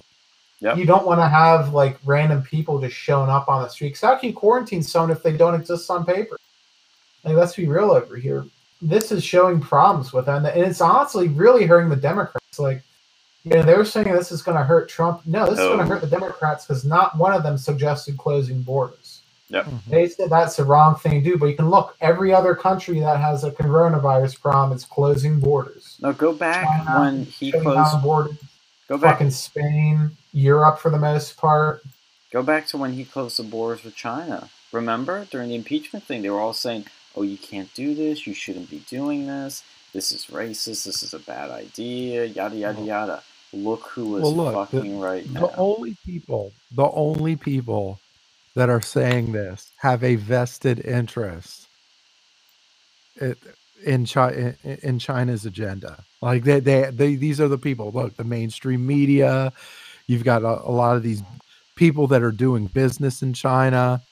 You know, uh, look, look, look. You have even sports athletes, right? Look how mm. much sports sports stuff's going on in China, right? You know, you have N B A games. China, you have, you know, you have like soccer, like European soccer. You're they're they're they're talking about, they were talking about having games in China, and they were talking about like, look, there's a lot of business, like in European football. They the, there's there's teams that are owned. Like uh, I want to say there, I I could think of probably ten major teams, European soccer teams in China, or no, there are ten European teams that are owned by Chinese. Like there's there's a lot there's a lot of Chinese money that's being pumped into a whole lot of stuff going on, And if, you know, you don't, you don't want to fuck, these people don't want to fuck it up. Well, and so they're willing to abandon safety, health, welfare. They don't care. They don't care. They're, they're, so you really have to, like, when you, when you're listening to people and you're listening to ideas and like, you, you know, what should we do next? You know, you're going to have to think about that. You're going to have to think, well, what are these fuckers' motivation for saying the shit that they do? Well, you know what I think too is that now, because of this great awakening to China, you now have two things destroyed, hopefully. The media and the Russia uh, hoax. I think people, at least some people, finally realize Russia ain't shit. Russia isn't our enemy. China's our enemy. They are our main competitor. They're the ones that are um, really causing problems. They're the ones we need to worry about. Russia yeah. is totally not in the conversation right now. It's all about China, and people realize that the issues China is bringing affects their lives directly. That's what matters, yeah. is that they're well, feeling the effects. You don't feel the effects of Russia, even if there are any. You feel China. And the mainstream media pumping up this hysteria. This They created this mass hysteria that we're living in right now. They yeah. created it. And I think I've even heard from some people that are like typical Democrat liberal types that are kind of discussive how C N N's doing shit, how they're yeah. nitpicking. And I won't, I'm not making this up. This is so important. Everyone should check it out on our Twitter at Versa Media. Um, at Versa News Media, I mean. Um, it's from Mike Cernovich, at Cernovich. He... had the per this summed it up so well how bad this coverage was. There was a tweet that said, uh, "Google is not make a C N N tweet of that said Google is not making the coronavirus website." You click on the link, and the article's headline literally says, "I'm not making this up.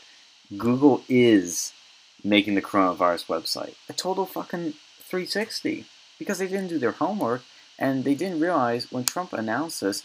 He he said Google because that's what people know. You know, he's giving he's talking about what people recognize, but it's technically a sister company of Google. And then once this a little confusion happened, Google took the reins, said we're just gonna do this in the main house. But it's fucking unbelievable. They're nitpicking little shit. Meanwhile, Trump took a coronavirus test um, because people asked him to. That's a beautiful display of democracy working right there. The people say, hey, you should do this, and he does it, and you know, they're still upset and they didn't even know what to do with it. But I think the the globalist um, corporate media is gonna they're they're gonna have a real reputation tarnished from this. And well, they're already, Russia hoax is dead. Yeah, I think. Well, they're I think they're already dead. They're already like we viewed, uh, and a lot of these, and there's a lot of confusion. I think with the general public because they view they're viewing M S N B C and C N N like these big powerhouse news organizations. Right. And and over the last few years we've seen a radical change in how big they are anymore because like you know the well especially with C N N uh, over the last thirty years they've went from becoming from being this big, big news organization that's from all over the world uh, to being a basically a nuclear um, voice for the extreme left. You know, mm-hmm. This is what they are now. They're a subsidy. They're a subsidy of a phone company now. Like this is this is this is who they are. They are a subsidy of a phone company, a phone conglomerate. Let that sink in. Right. So they're not they're not in this for news, like real news anymore. Like this is this is so these people have to wake up and and look at it for what it is. So and everybody's like, well, oh, C N N's ratings are in the tank. Well, no shit. Like, look, look at who they are now. Right.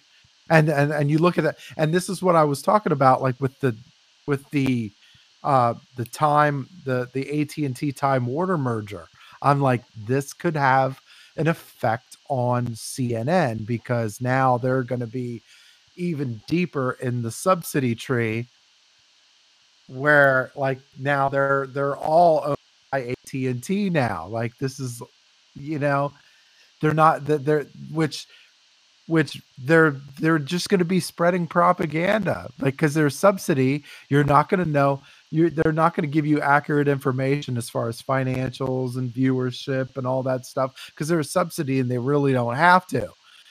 So so now you, you, we're we're we're stuck with this confusion of, well, well, well, well. I think people are starting to see now who C N N really is. Mm. And and M S N B C, look look at M S N B C. They're the same way. Look, you've got uh, the you, you had when Comcast uh, bought N B C Universal, right?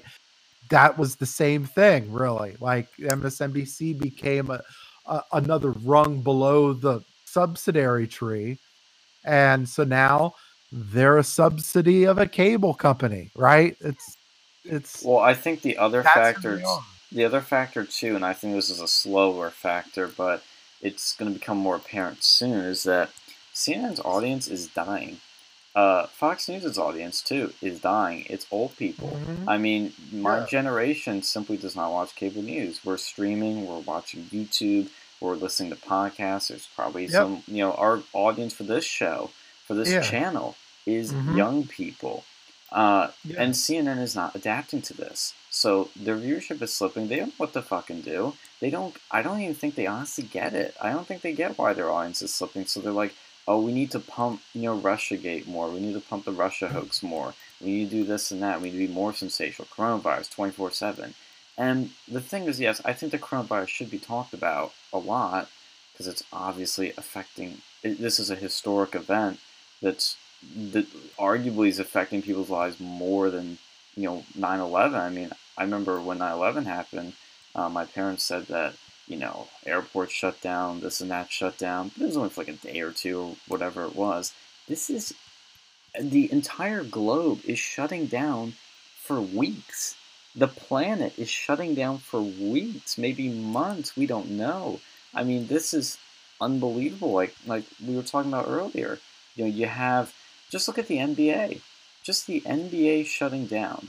What that mm-hmm. means alone is insane, because, you know, obviously the players aren't playing and doing their thing, but it's hurting the, the concession stands, the ticketers, mm-hmm. or whoever's there, you know, that's, that has the, the staffers, the employees, like, and that could go on, the cheerleaders. Like, there is so many crippling effects to this. Mm-hmm. It's unbelievable. Mm-hmm. And, like, if we want to go back to the school front, I mean, Jesus, seniors yeah. not graduating. What about March? What about March Madness? Yeah, there's. What no about March Madness? Madness? Yeah, like that. I, I look at that as even worse. Like, I mean, N B A. You know, you know, the the, the you know, I, I look at that, and I, and and obviously that's crippling. But like, I look at March Madness. I look at it from from a city standpoint. Yeah, you're right. Like, cities bid, cities bid.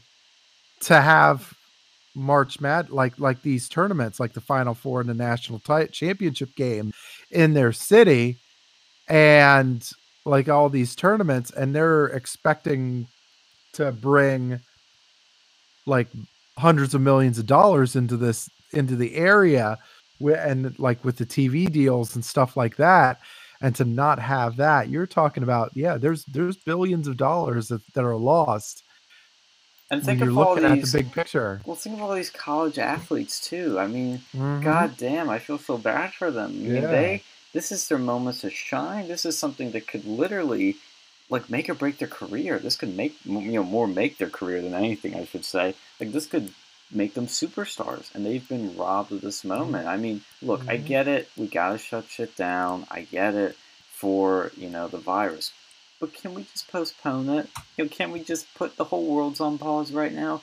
Can we just take a little time out of our very short lives and just actually enjoy some of these cool things?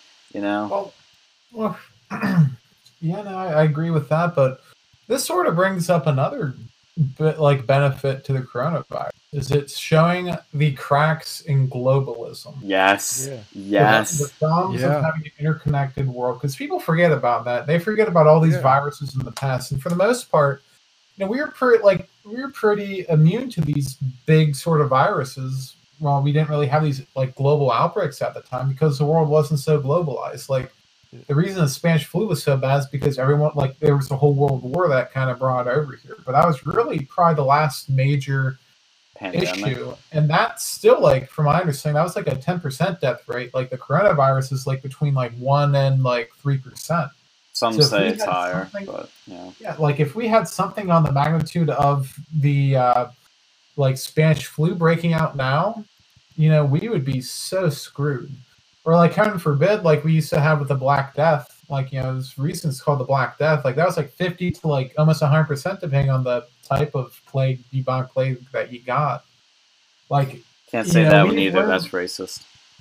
Well, like, no, but like we've learned these lessons as a society, as the Western society specifically, and this is why, you know, for years globalism and like this interconnectivity between societies was generally looked down upon, because there was a severe issue, especially before modern medicine, of a pandemic like this breaking out, and that's why things like quarantines were set up, and we kind of forgotten about that. And this was a reality check for the world, because, you know, this is honestly one of the much lesser, you know, dangerous uh, viruses and pathogens that could be released. Like, good Lord, what if we had Ebola? What if this, like the Ebola outbreak actually blew up into this huge global thing? You know, there would be a lot more people dead. And I think this is a good, you know, sort of test run for a global, you know, like pandemic response. And we're going to be remembering this stuff, and like doctors and health uh, professionals across the world are going to remember this event, and they're going to use this to our advantage. So when we have something seriously, really dangerous, we'll know what to do, and hopefully, you know, we'll have better precautions. Oh, that's true. I'm glad you brought that up, because this shows that the world is not ready for a global pandemic. It just isn't ready. I mean, and I look, I think the criticisms of Trump have been a bit ridiculous, because they're like, mm. well, he should have done this. He could have done this faster. It's like, well, fuck. I mean, uh, you could have fucking I, done so many things I faster. Think he did a, uh, look, I think he did a great job. I think he did a great job personally, because um, I, I, I especially loved the press conference where he had all the big C E Os yes. out there lockstepping it, and they're like, this is the kind of stuff you're going to need to do in today's age to really take on something like this. You're not like, look, look at, look at how Italy handled this shit. Like, they handled it fucking terribly, yeah. terribly. And look, and they, and here, let, let, let's, let, let, let's go. Let, let's, let's get, take it one step further. Um, this, uh, the, a pro, a pro, right. It, of all of this going on is we're seeing the nastiness of universal healthcare, right? Mm-hmm. We're starting to see what kind of shit universal healthcare has given us to what we have here. Like the, like look at Italy. Italy has like a universal healthcare system ish, right? And you know what they're doing? They're fucking, they're, they're not giving, they're not giving healthcare to old pe older people. Right. Wow. They're just saying, oh, well, you know, they're old. Like we're, we're using our resources toward the people that are of age versus the older ones. So the older ones are kind of fucked. Like, and they're the most vulnerable. Right. Um, so, and that's what they're doing. That is what, but, but look, the, that is the exact reason why we don't want universal healthcare in this country, because it's going to fuck over older people. It always does. It always sends the older older population into the shitter, because it's like, well, they look at you, you'll you'll you'll go in, and they'll look at you, they'll do their, their little triage and go, oh, can we help this guy? No, okay, get the fuck out. And like, look, and and if and if an older person wants to spend the money to live longer, that's their fucking prerogative, right? Yeah. That's their, that's their choice, right? Absolutely. It's like, yeah.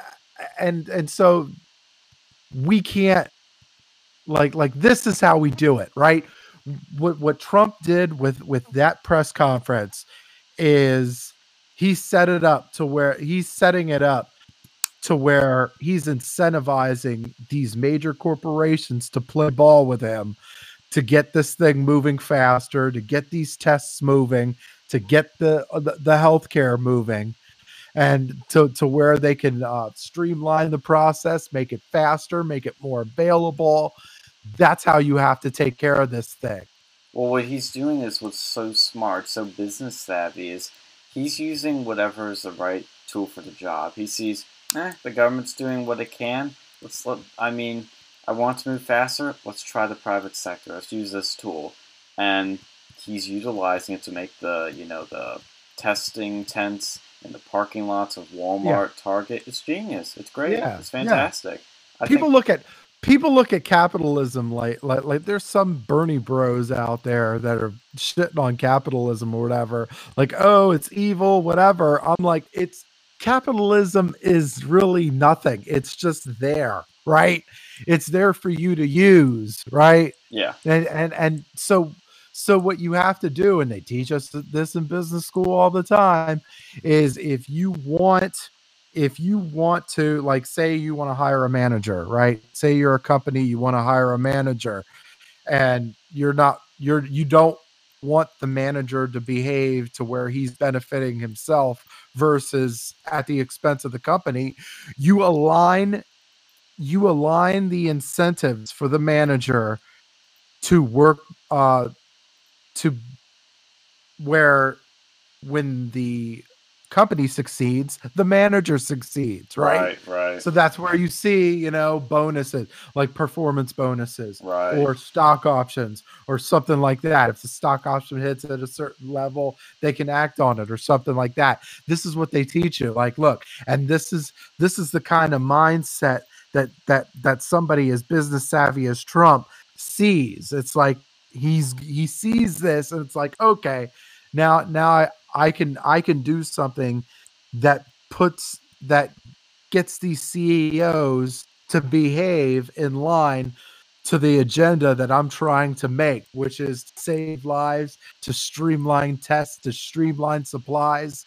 And this this is what we're talking about here. And Trump has done a great job with that. And uh, he's done as good of a job as anybody can do. Right. I couldn't agree with that more, because that's what these businesses see. It's like, holy shit, this is great for our business. Let's do this. You know, let's get more people at Target. You know, and I think that's great. Like, use that to your advantage.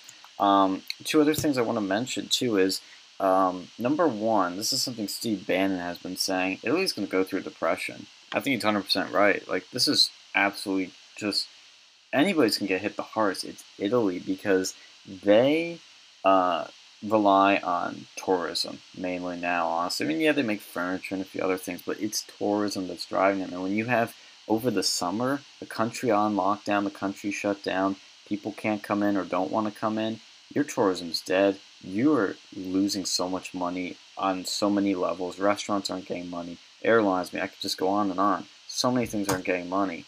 Um, and number two is, Bannon uh, was calling this a pandemic in January.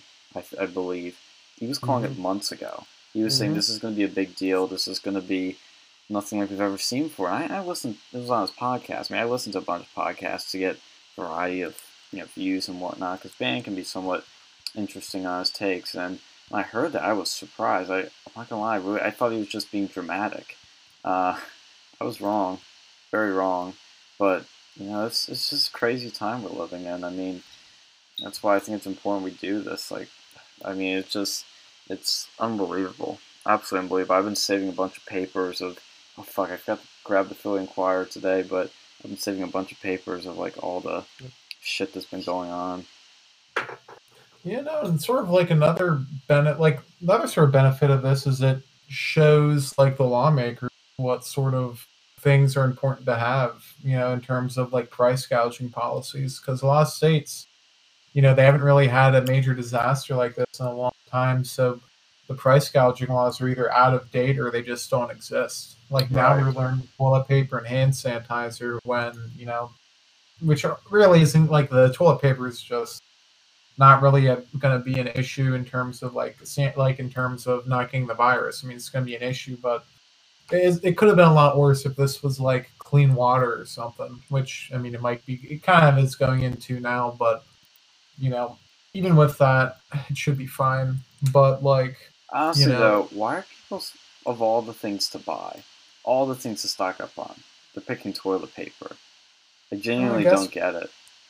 I guess, you know, with toilet paper, you'd rather not be without that if, you know, you can't go out and get any. I mean, people are more worried about wiping their ass and feeding their families. Yeah. You know, like, some some people, they're starting to go and stockpile food now, too. But it, it just, like, this whole thing is, you know, it's just showing how people actually act in real situations. When the chips are down, we're all animals. Yeah, like, it, it shows that for as much as people think that society is really progressed, as soon as you start taking away some of these things that we hold dear, like the ability to go out and about, go to restaurants, go to bars, go to really other countries and travel. It shows how really vulnerable we are with like a small supply chain, like for, you know, at least starting out as a relatively small supply chain disruption. Yeah. But, um, you know, other than that, you know, it, it just, what else would it really, really have showed? Oh, probably one of the biggest things, um, the ability to do work from home. Yeah. So let's like, talk about the remote uh, working and education. Like, for the longest time, like, remote work, a lot of companies, they really don't like that. They were, like, you know, people will look down on it, and they'll think that people won't get work done. But when you actually have to work remote or possibly not work, it shows mm-hmm. that people are willing. Like, it's completely, you're completely able to do that. So this is going to be a real test to see if it works. And, it, you know. And if people like it. Such a long time.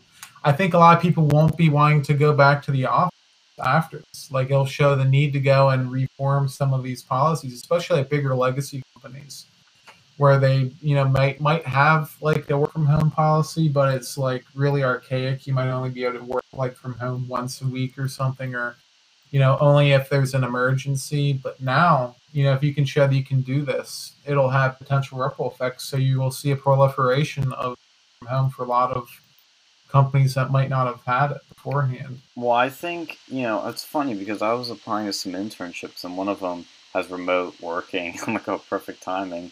Um, and I got an internship, so that was good. Haven't signed off on A X. I'm looking at other things. But, um, you know, I think there's a lot of jobs where you can do remote working. A lot of them you can't. But I think for the ones that do, people can be like, oh, shit, I can just sit home, like, check the Facebook, you know, on Twitter, um, you know, eat Cheetos, and my boss won't know or care. Uh, and I think for some it might be, you know, the, the only thing I worry about, and this is the same problem with education, is that I think online is the future for education, like Khan Academy style stuff for a lot of things. I mean, ninety percent of what I did at Penn State could be done online, but I'm worried this could either make or break online and remote learning and working, because for education, for example, it sounds like we're going to be doing classes on Zoom, which I think will work fine, but these teachers, if they're putting their courses online, and they haven't done it before really, they don't really know how to do it well, and it's a terrible rollout, this could make people hate online education. I'm afraid that's what's going to happen, even though it is technically better if done properly. Yeah, that's the issue with Penn State. And I think, you know, the, another sort of benefit is it shows how greedy some of these colleges can really be. Yes. Mm-hmm.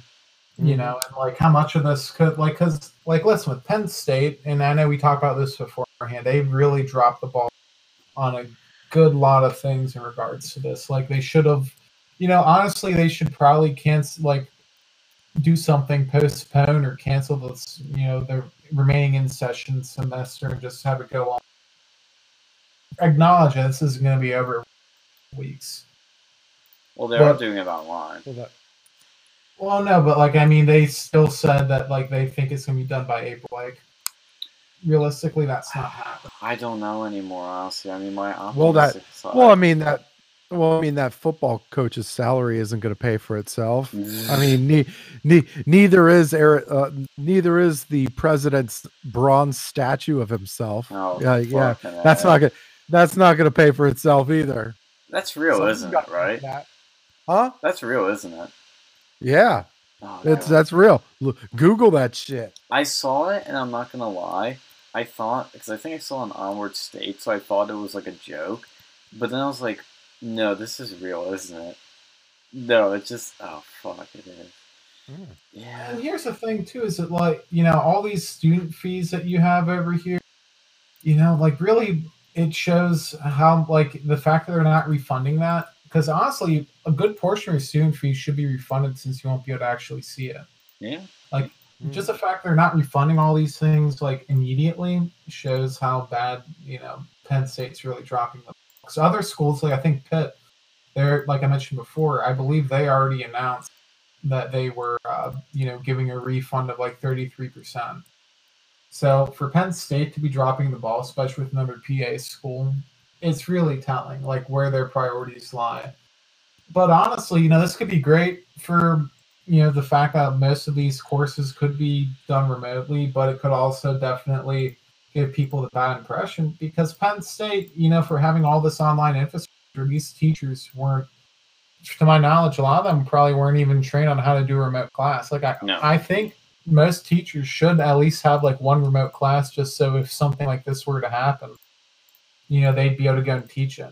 Well, that's one thing I want to mention also is how do you guys think we're going to see future pandemics at this scale, large or small? Do you think this is going to, like, because people are saying this is the new normal. For now, obviously, yes, it is.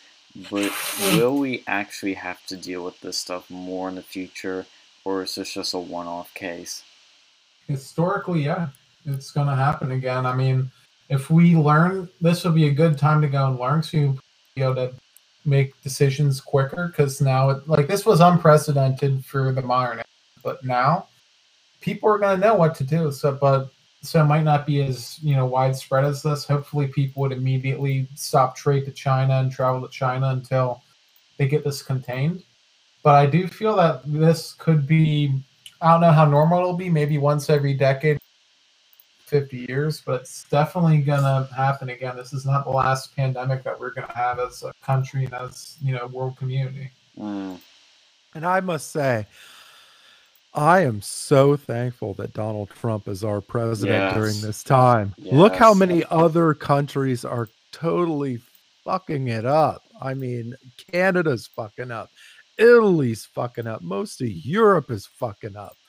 Like, I, I'm, I'm like, and all of these guys are like, you have all France. France is really fucking it up too. Mm-hmm. I'm like, and I'm like, look, the be basically the beacon, the beacon of of of American freedom is the one that's handling it the best out of everybody. Like, th there's no coincidence. Like, look, I, I, I look at I look at how judgmental everybody is. Like, you know, uh, fucking uh, who's Canada? Uh, Justin Trudeau. Mm-hmm. uh, see how he's fucking up. I see how Emmanuel Macron, see how he's fucking it up. And I don't know who Italy's leader is. They're fucking shit up too. I, I'm just like, thank God Spain. Spain's dropping the ball too. I'm like, look, we got, man, boy, we lucked out with Donald Trump, man. We need, we need four more years of that guy. Dude, we need fucking eight more years. But when Italy goes through a depression, I think they're going to swing hard right. And you're going to see populist leaders rise up um, on the right in Italy. And people like Salvini are just going to be one of well, the, a few. Well, here's the thing. They're, co they're, they're getting really, really, really cozy with China. Like, really cozy. Um, you, they, they signed...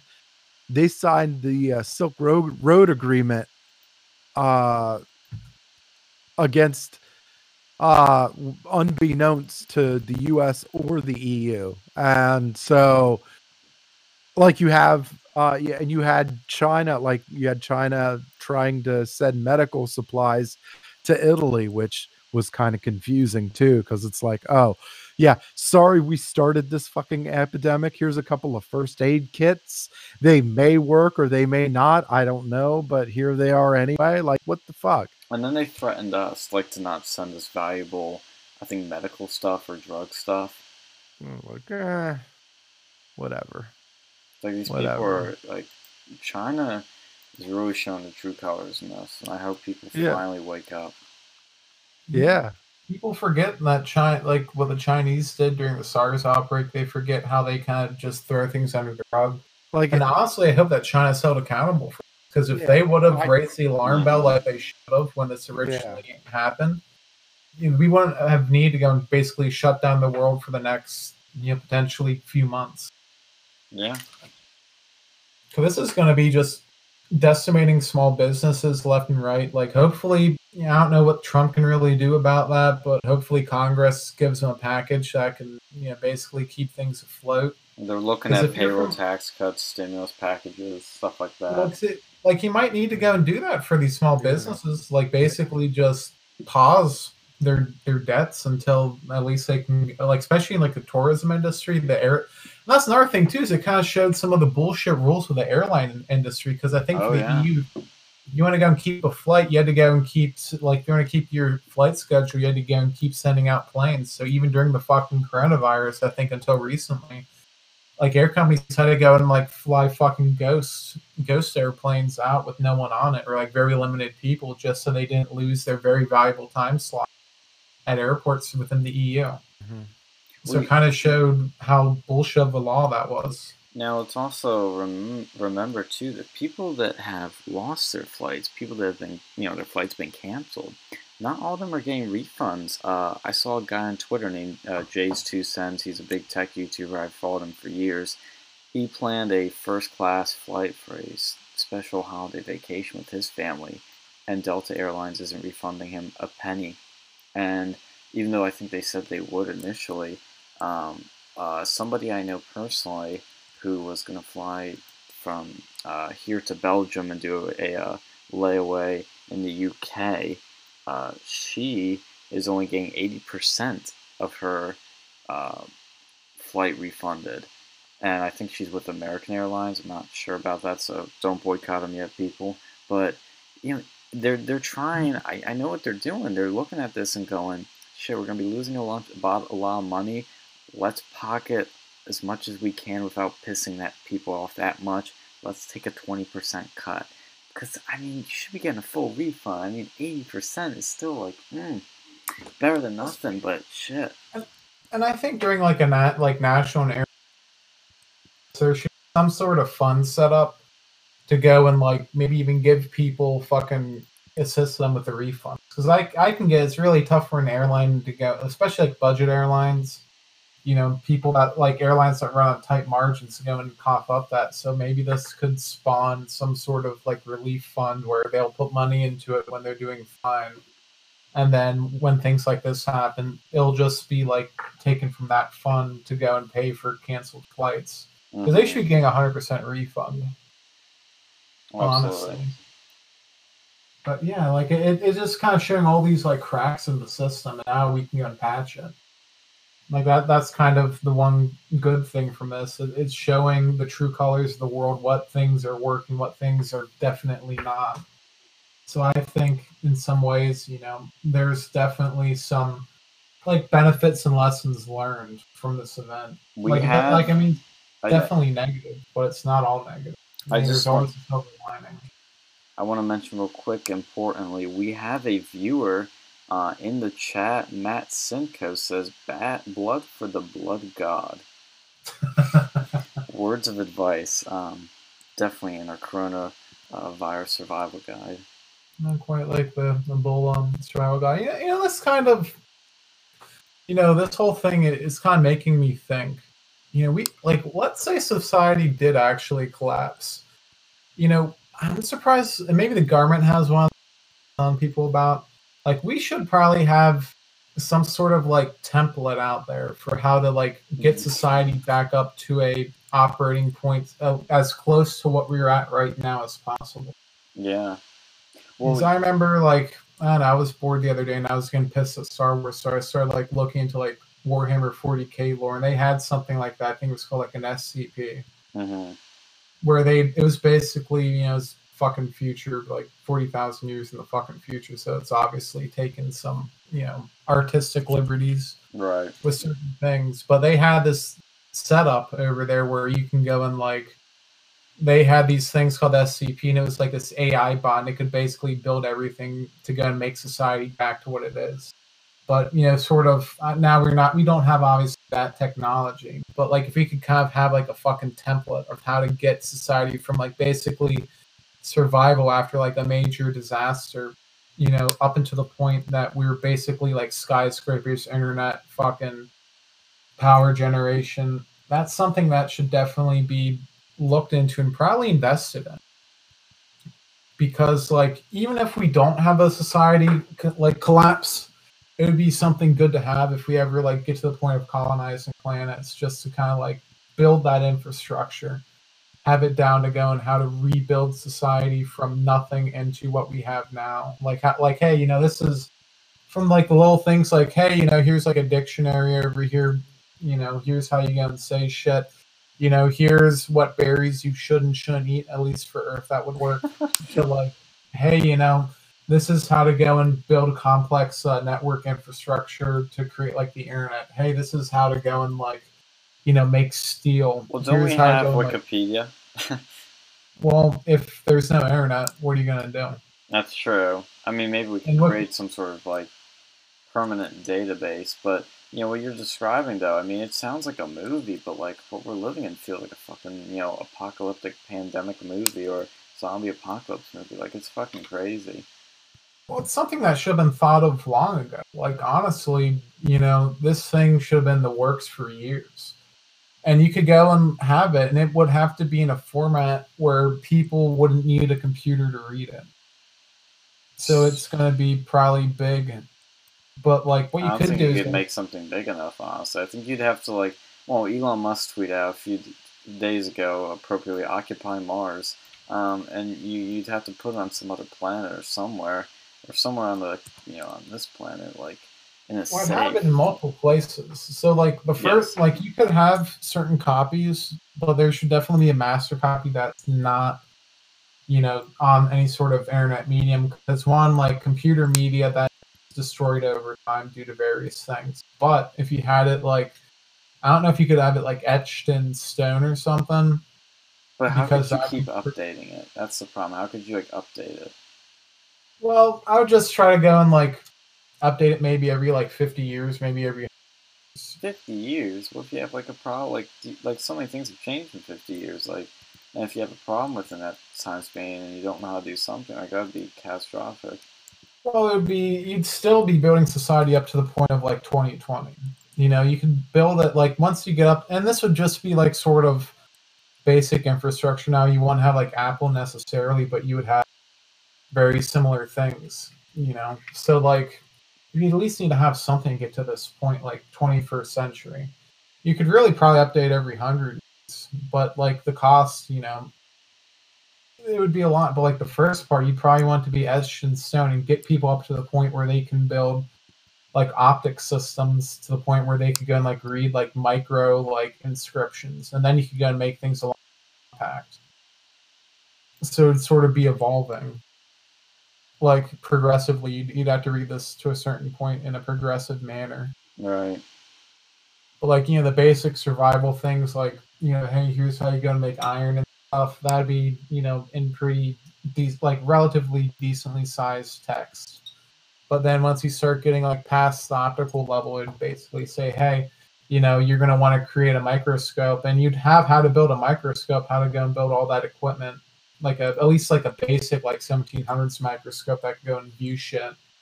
Like, that's tiny.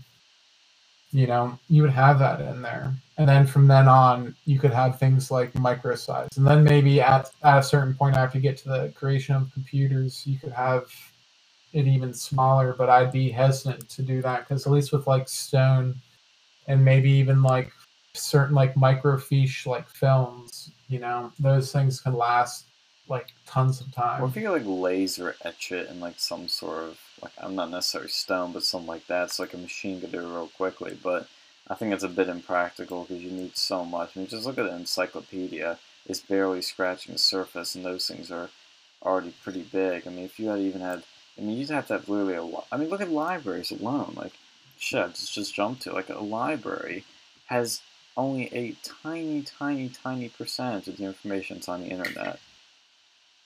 Well, how much is actually necessary for society, too? Because you get your fiction, You get your history, you get your biographics, you get like all well, this stuff. Let's just use Wikipedia. How about that? I mean, well, how much stuff in there is actually like necessary to build a society versus probably how much... a lot, honestly, because like you know, if you want to build, I mean, it depends what you want. You know, if this is a template for society, or if it's, you know, I mean, I don't even know where you'd start. Like, what is the template? Where does it start? Because we've made so many advancements. You'd say, well, we got to include this then. Well, we got to include that because this has been, you know, innovated. Well, it would just be like the most important things to get us to basically where we're at now. So, I mean, you need to have like, sure, you need to have like all your mathematics in there. You know, you're going to need to have a dictionary at some point just to kind of like, you know, you're going to want a dictionary in case they don't have any at that point, because that was probably making the first dictionary was a pain in the ass.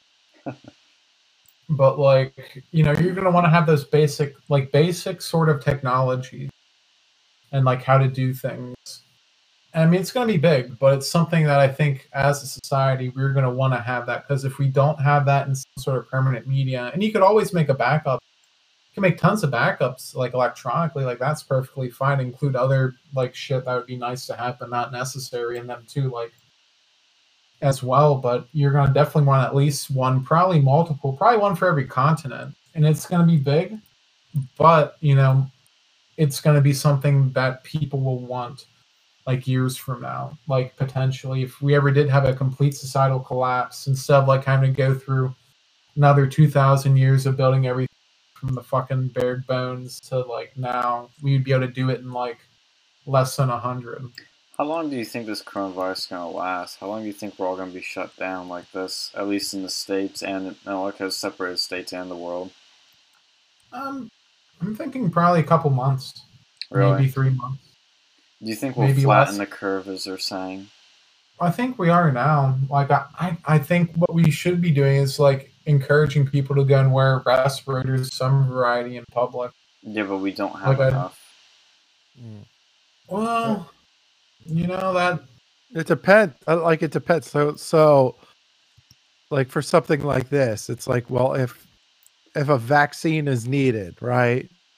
Like if a vaccine is eventually needed for something like this, um, or if they can find that out, then. Odds are I'd probably just, I'd almost want to get people sick on purpose just so they could get sick, get over it, and then build, build their, build their immune system up to it up until like, cause at least it buys you some time until they can get a, you know, yeah, get but- a va- vaccine or whatever. I know I'm, I'm not saying, I'm not saying do it. If it do it, like I'd say do it.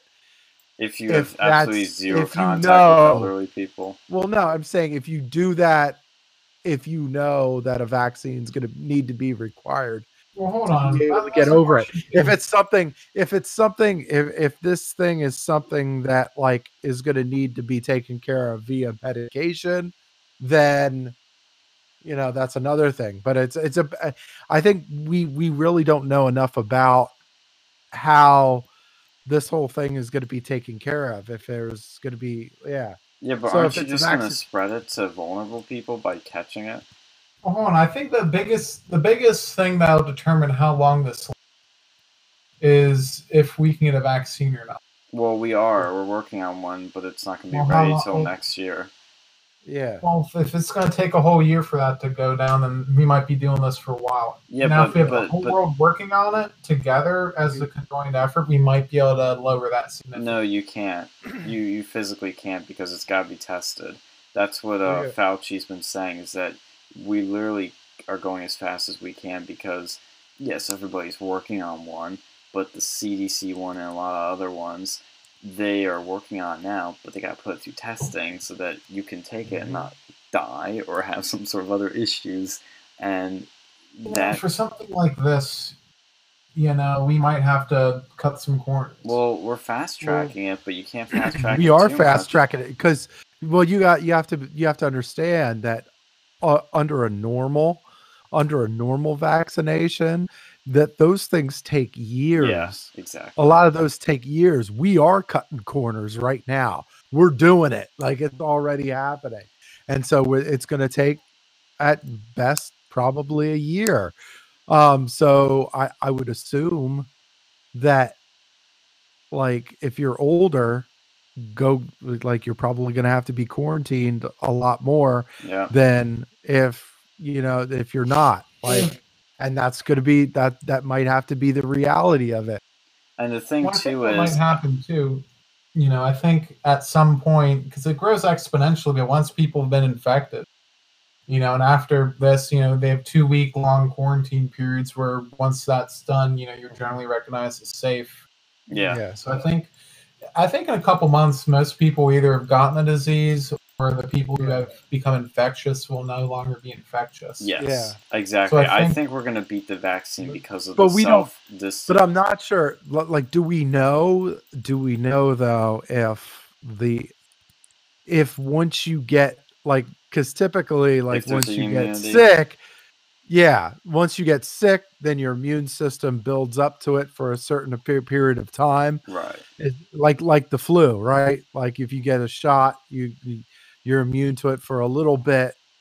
Like it, if that's going to be the case with this thing, is it going to be the same thing? And mm-hmm. if so, then again, are you going to want to get purposefully sick so you can get, you know, you could get through it and then you can be clear of it for however long you're going to be clear for it for on uh, uh, like at least until like, I don't know, they find enough of time to be able to build a vaccine for it or something.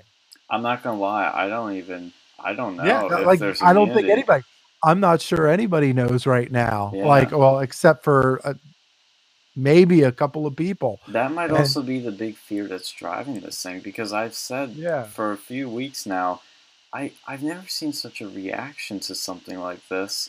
That, yeah, it is probably a bit more deadly than the flu, yes, but not that much. There are other things that are far more, uh, that have far higher mortality rates, so I wonder if there's something they're not telling us about this virus. And that's what's driving mm, this could be fear. More deadly than Well, here's the thing, too. It's like the information about it has been really kind of fucked up, and I think a lot of that has to go to the Chinese who are trying to cover their ass on this. Yes, yes. So, you know, we're having that problem. So now we're kind of picking up the pieces, and people are finally starting to realize, like, hey, you know, this this might not be what they told us it was going to be. Yeah, yeah, that's what I'm afraid of, is that the Chinese have covered the... Because, look, the fact that they're covering it up tells you there's something bad here, okay? Mm. So what is it that's bad? Is it the spread? Is it the lack of immunity? Is it the mortality rate? What the fuck is it? We don't know, really.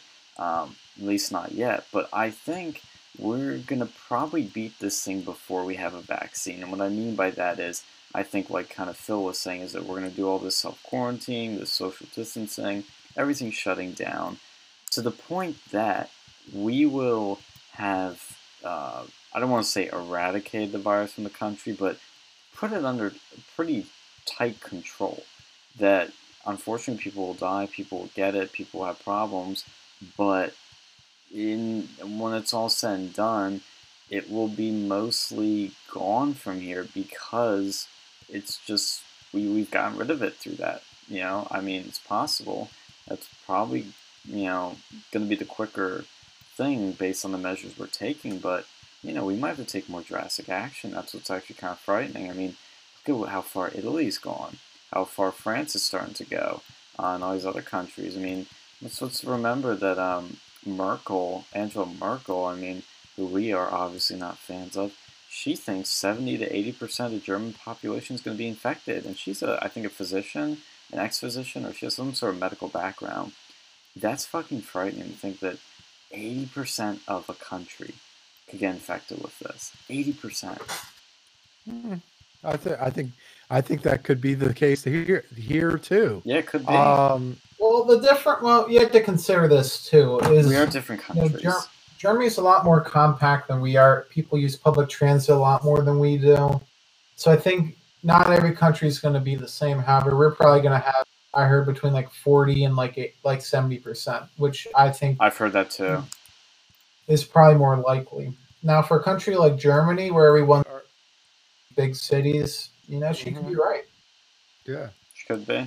She honestly could I be. Mean, I mean, we do have a lot of, I mean, we, we already do kind of have a, you know, isolated life too in our country versus everywhere else. Yeah. Like a lot of us have, a lot of us have our own automobiles. Like a lot of us have our own, you know, our, our own places to live. And, you know, we can kind of like stay amongst ourselves, and like if we're sick we can kind of stay away from outside life, whereas, you know, in Europe there's a lot of intermingling, like with, you know, public transportation and work work environments and right. you know, just public outings and stuff like that. Like there's a lot of uh, there's a lot more commingling, so if one person gets sick, the chances of a whole bunch of other people getting sick are really fucking high over there versus over here.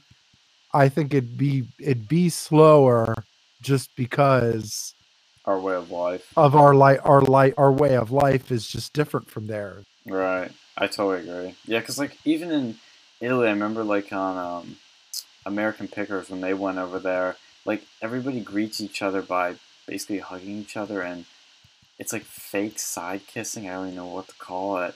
Like we don't we do a handshake here, but is it, do, you, do you guys think handshaking is going to disappear? Some people say handshaking is now no, extinct. No, uh, yeah, no. I agree. I don't think it's going away either. No. I think uh, like, I think within like, kissing shit, like some countries do, that might at least temporarily go away. Now something like that that might become more permanent if these sort of things happen in the future. But uh, handshaking is pretty, like, it's not that bad compared to some of the other methods. And it's also a very, like, I don't know, there's something that feels right about it, you know what I mean? Like, can you imagine, like, going up to, like, an employer and doing, like, a fist bump or doing a fucking, like, arm tap? Like, it just wouldn't feel right, you know what I mean? No, yeah. I think with, I think within a year, this whole thing's going to be a chapter, at most a year, I think. I think at most a year, this thing's done. Like, well, not done, but it would be like containable, Contained. like every every other thing out there, like the flu, like H one N one, whatever. Yeah, it eventually will be. It's just, it's just how long and how fatal. That's those are the two questions, I think. Yeah, yeah, I think that I think this will kind of. With the vaccine sort of issue, I think this probably will end up teaching us lessons that are necessary for that. You want to, like, Blair White actually had a good tweet about this. You know who's absolutely silent right now? Anti-vaxxers. Yep, that's that. That was the. I was good. I was just gonna say that. Yeah. Like the. Yeah, I was like, oh, these fucking. I bet. I bet these fucking anti-vaxxers are. are wanting to get their vaccines now. Yeah. Uh, trust, yeah. trust vaccines when I am actually scared. Well, that's the thing, though. Like, I don't know. I'm not an anti-vaxxer. I'll get whatever vaccines I need, I suppose. But, like, I'm just concerned. Like, my only thing is I don't like the government forcing people to get shit like that. Oh, know? I understand. See, you're thinking, at it, you're thinking of it in, in a different facet. Like, you're thinking of it like... I don't Mandation. want the government. I don't want the government mandating or controlling w- what I do or how I deal with whatever I have or whatever I don't have.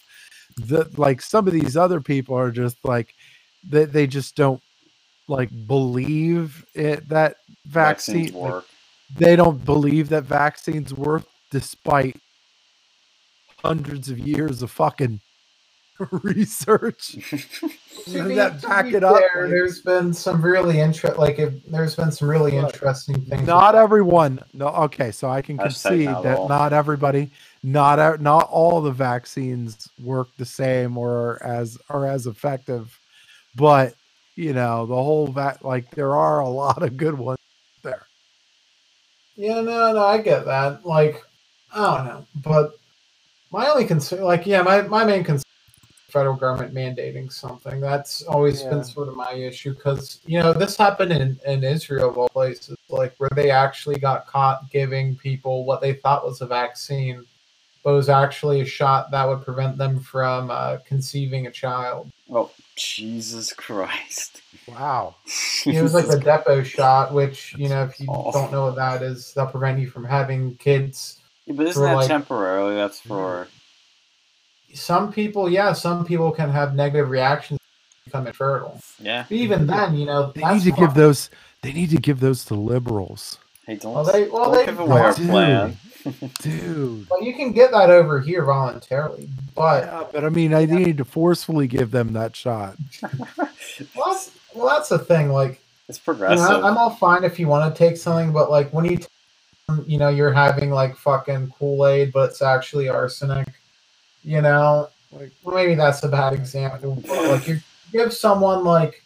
fucking uh, roast, like fucking roast beef, but it's actually like made out of like fucking vegan meat or something. I feel like, like I feel like liberals are, I feel like leftists are traitors. That's a, that, that's what I kind of feel like, because I'm I'm like, uh, like especially, um, and and we were chatting about this the other day. Like, there are people out there that are hoping that this president fails. Yeah. In a national emergency, how fucked up in the head do you have to be to root against the leader of your country in this global, in the middle of a global pandemic? You're you're sick in the fucking head. Like, you're either or, or either you're sick in the head, or you're not a part of this country. Like, you're not in on this country. And so, and if that's you, get the fuck out, right? Yes. Get out. Go to so what one of the hundred plus other countries out there. I'm sure one of them will be happy to take you or not. Mm. I don't know. Dude, that's been pissing me off too, because on September twelfth, two thousand one, we had probably the most unifi- unifying day in American history. Now we have C N N attacking the president constantly, negative twenty-four seven. We have people on social media tweeting hashtag worst president ever. Na- you know, twenty-four seven all the time, just constant hate.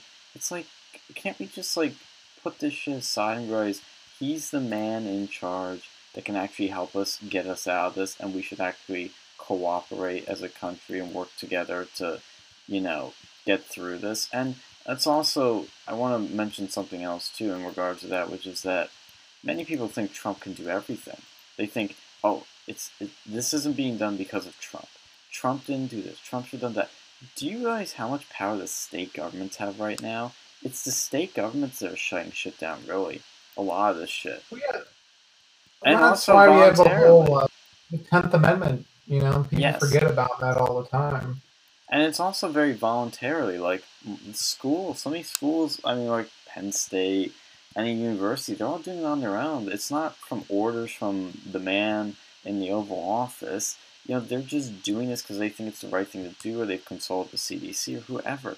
Everybody thinks everything comes back to Trump, and it just yeah. doesn't. He's no. arguably, arguably, he has the least power of anyone in all of this. I'm not saying he does or doesn't, but that's one way to look at it when you consider all the actions that have been done by other people. You know, and, and yeah. the one, and the people, and the and the politicians that are creating this fucking fr- that are helping create this fucking frenzy. What letter do they carry? What letter do most of them carry? Oh, it's Democrat. Yeah, yeah. Like you, you look at look at look at Tom Wolf, who's shutting all this shit down here in Pennsylvania, right? Shutting down the fucking casinos. By the way, fuck you for that one. All right, I'm fucking up my good time, man. What the hell? He's now, trying um, to he's trying to solve the gambling addiction problem in America one step yeah. at a time, one one closure, one like day I, at a time. All I want, all I want. Now look, I I I I work, I pay my taxes, you know, I, I make all the right decisions. I don't fuck up at all. All I want is my fucking casino, and you're fucking it up for me, dude. I don't care. All right, no, no, I'm just kidding. Um, but but like. But I don't understand, like, like, well, no, I, I mean, I do understand it, but it's like, like you look at the Champaign, Illinois shit where they're taking, you know, they're uh, banning gun sales and shit. You're looking at the one instance where the, the guy, the guy gets shot because they're trying to red flag law some motherfucker. Potomac, Maryland. Yeah, Mar- Maryland. Yeah, yeah, the Maryland case. Look, all of these guys, these are all uh, policies that are enforced by Democratic leaders. They're surprise, all Democrat surprise. leaders. That are well, yeah, see, and this is my biggest concern with red flag. You know, and I brought this up before, and this is one of my things with Dan Crenshaw, which I do not support his take on that whatsoever. You know, in theory, it might seem like it's the right thing to do, but what that those laws cause is the death of someone who was, you know, whether or not he should or shouldn't have a gun, you know, that's, you know, separate sort of thing. But he wasn't, he was asleep. You, you go and raid his house, no knock raid, you start shooting through it. And it not only kills him without, you know, due process. He didn't. They didn't even try to gun arrest him. The dude was mm. fucking asleep. They shot like his, they destroyed property. They injured his girlfriend. You know, potentially. Mm. You know, I think it may have his like parents or something too. So like, it was a citizen who was an economically productive citizen, and they just completely killed him over some fucking red flag law. Like this is. They talk about gun reform. You go and have fucking police reform with this shit. Yeah. Like I'm, I'm usually pro fucking police, but when you have no knock raids and shit like this, that's what really grinds my gears. You know, that uh, someone who was, you know, it seemed like he was being a fine person. Whether or not you should have the guns, okay, that's a separate thing. When you take a look at the actual gun laws in this country and realize that people can have their Second Amendment stripped away for things which aren't even firearm. Or like, you know, sexual violation, mm-hmm. like serious fucking issues. You know, you start doing this, and honestly, I think it makes people see these Democrat politicians for what they really are, fucking wolves in sheep's clothing. We should have our uh, friend uh, from Penn State hold a gun march in protest of that since his last one went so well. Mm-hmm. Honestly, you know, you should have that. Well, good luck in Maryland. Probably a bad idea.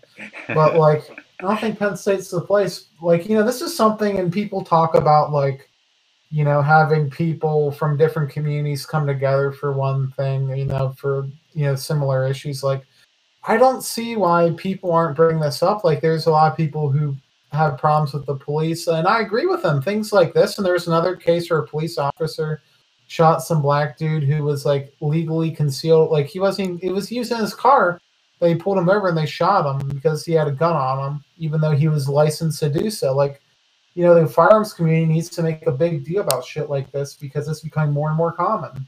Yeah. Yeah. Like, I, honestly, this I, deserves a fucking protest.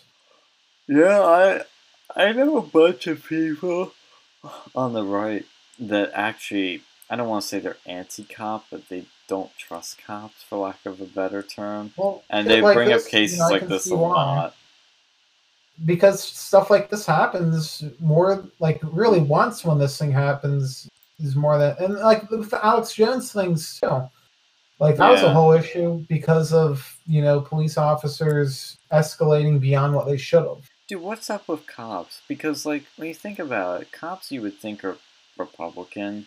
They'd be cool with maybe Alex Jones, or at least okay with him, and in, and they're in Texas, and they do this shit. Like I, I'm not gonna lie, I don't well, get cops. You'd be surprised, Texas, man.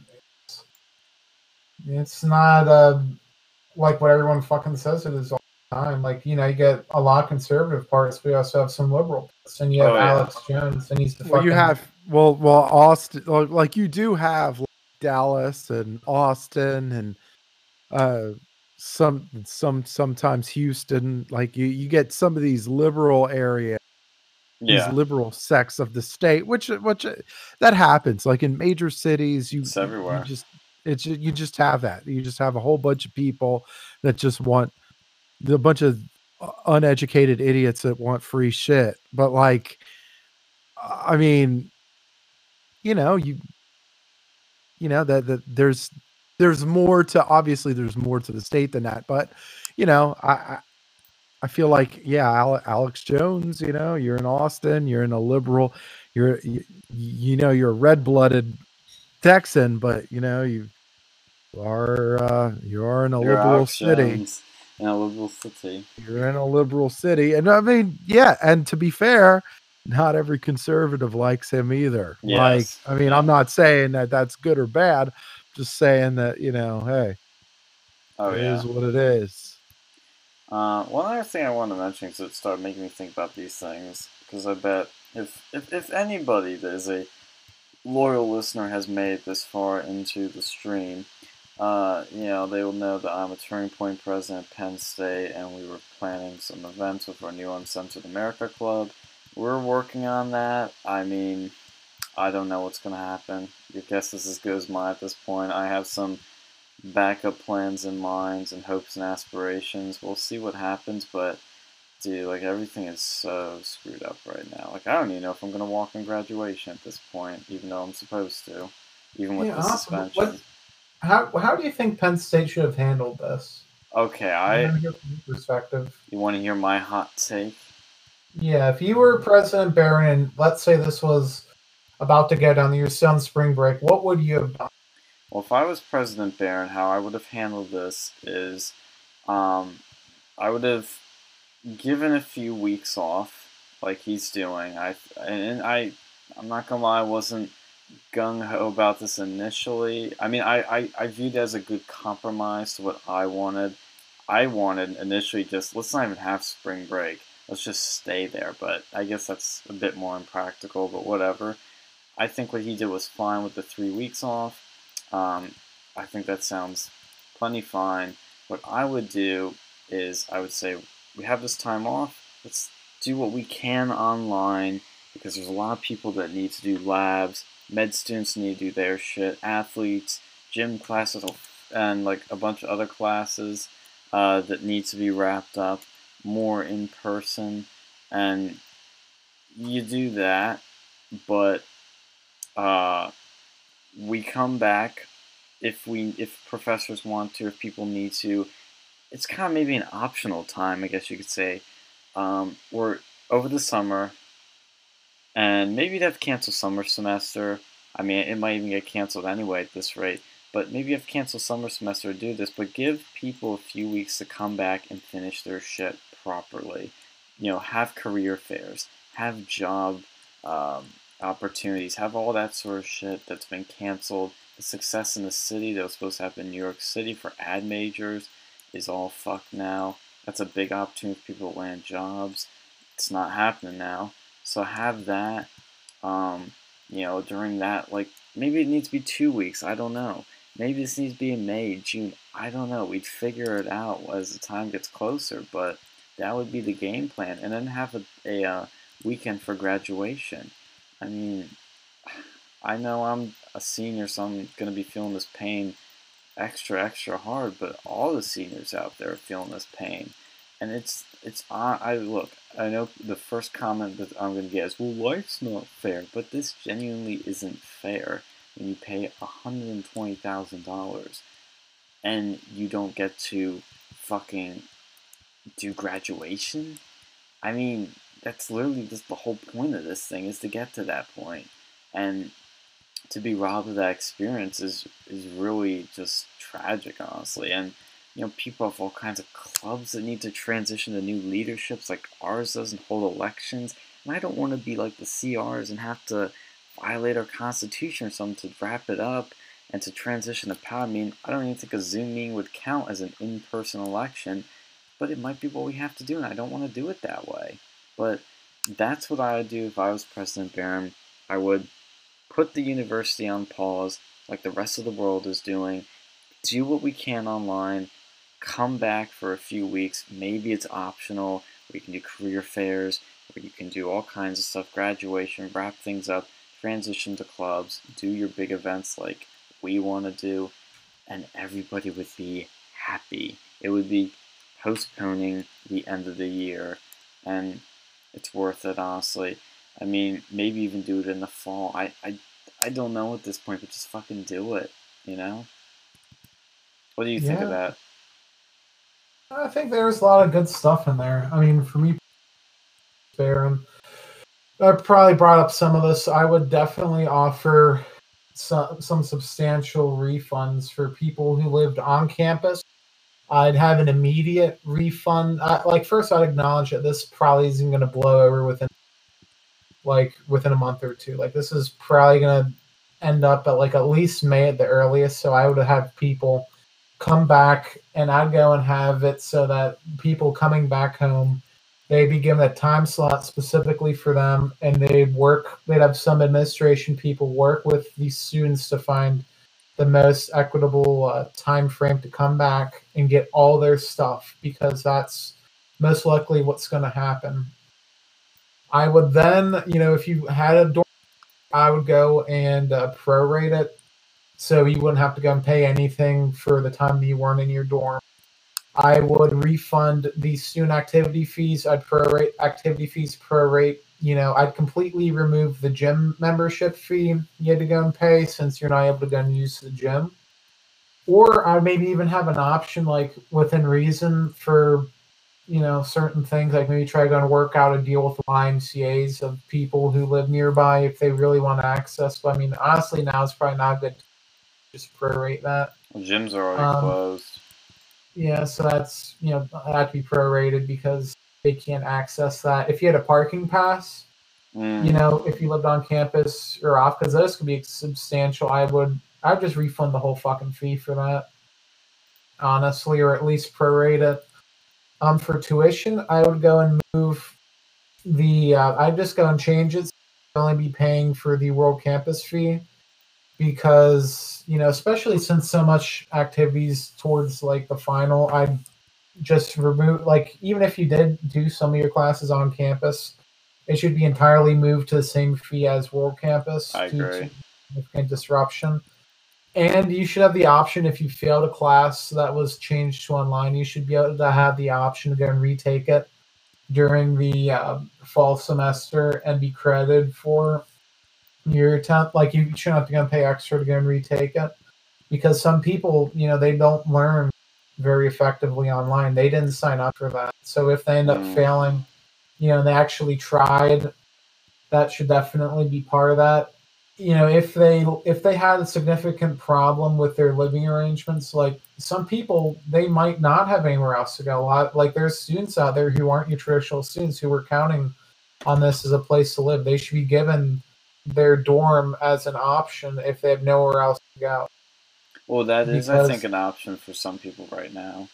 So I would definitely, like, if he's doing that now, perfect. Like, especially for international students, but, like, even if you're not international, if you don't have anywhere else to go, it should still be a thing. Um, honestly, whatever remaining funds you have for your, your uh, dorm, like, your food, if you lived on campus, you should have two options. One, you should be able to have a complete refund of whatever remaining amount you have.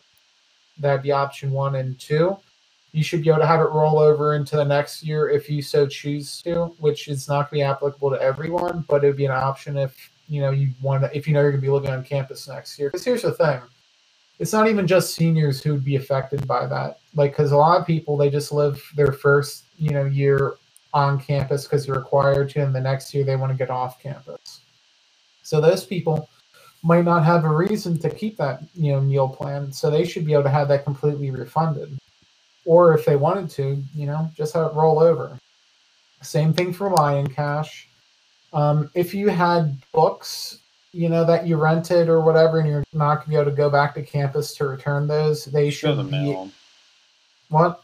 Well, I, a lot of these places, like um, the bookstore here, you can mail them. And I don't know if they cover it, but that's what they should. Penn State should offer. Well, yeah, that should definitely be covered. Um... Yeah, that's another thing with the mail. There should be a free forwarding to students if they returned home. Now that's and that's probably gonna be expensive, but you know it should happen. Or they should have some way where you could sign up for a service where you can go and like scan your mail or something. Mm-hmm. I don't know if that'd be po- like that definitely would be possible for packages, but like you know Penn State should be responsible for getting that mail sent to you. So you, like even for international students, that's not fair to them. Um, you know, definitely they should be making extra advisors available. Like, I don't know how that even works. Like, if you want to meet with your advisor, they're doing them Zoom sessions right now. All right, so that's, you know, that seems to be fine, but they should make more advisors available, especially for seniors and people who had internships, because these are trying times, you know, and you might not have an internship and certain graduation requirements. Because I know, like, I had a friend of mine who was, you know, on the air the one week. You know, mm, the lost episode. I'm gonna have to go and talk to him. We can see if he can come on at some point again. But yeah. um, no, like you know, his major, they had to go and get like one thousand. You know, working in the hotel industry. Now, thankfully, his was already done by the time this whole coronavirus thing came about. But some people might not have that done. And so, if you were like near there, they should go and work to go and make sure that you're able to get those done whenever this thing passes. That might include like extending visas, and if there's any fees associated with that, Penn State should bear the cost of that because that wasn't their choice. Right. If you were a student worker and you counted on your, you know, on-campus job to go make money, to go and pay for rent, for off-campus housing, really anything, they should be paying you at least like two-thirds of what you would have been making on an average to go and float you until, you know, this whole thing, like until you're, you would have already like went back home for the summer anyway. Because that's, you know, that's how people were dealing with that. You know, that's what they were expecting. That's what they were given. So that should definitely be part of that. Um, yeah, no, and I think for summer session, they should, at least for the foreseeable future, have that go to World Campus entirely until this thing can be one hundred percent, you know, back to normal. I might and be doing for grad that. And for graduation, they should give you the option of um, walking in the either in the, fall. the fall semester mm. or in the summer semester with everyone. Like they should give you the option to go and walk. And if you're an international student, they should provide some form of uh, visa assistance for them to come back over here. Maybe even pay for the fucking flight, like an economy class flight. Like, work something out, rent a fucking plane for, like, everyone within your country who's a Penn State student, like, who's graduating this year, to get them, like, a discount rate for that. If, you know, maybe even free because they weren't able to go and walk. And everyone deserves it. Yeah, that's... I mean, it's, it's definitely not going to be cheap, but, you know, we need to do something. They should probably work with the athletic department to get like for sports, because some people, if this was their senior year, they miss their whole fucking season. Yeah, they should go and see like work with yeah. the other Big Ten schools and other people to go and like some of these and some of these people have like professional aspirations, like yeah, yeah. So you know, like, with some of these sports, it's like they got a lot riding on it. You know, well, you know, like the basketball, like basketball, college basketball, like all of these guys are, you know, anticipating maybe getting drafted or going to pro tryouts or something like that. And it's like, this is throwing a wrench into all of it. And well, you know, while, while it's hard to feel entirely sorry for somebody looking to make millions a year, that's their, like, yeah, but that's their, that's their prerogative. Like, look, that's their thing. And this, you know, yeah. And, and, and, you know, Penn State should give them the option where if they wanted to, they should be able to go and like, if, Like, if you really, really wanted to, you should go leave off at this point in the semester. You know, just be done with it until fall. And then be able to go back with no additional charges in the, in the fall. Because, like, especially for people like that, or maybe work out a deal where, you know, you still have, like, one more season left.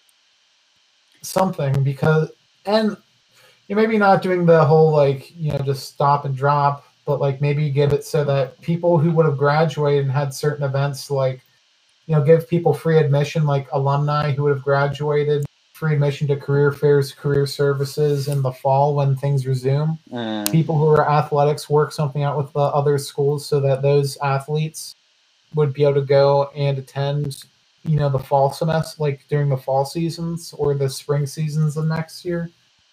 Like, you know, work within the system to go and create an exception, because this was an exceptional case. This is beyond exceptional. That's what's pissing me off when I see, like, the University of Michigan canceling graduation. I'm like, Jesus, like, those poor kids. Well, well they, they should just go and move it to the next available semester to walk and just have everyone go that semester if possible.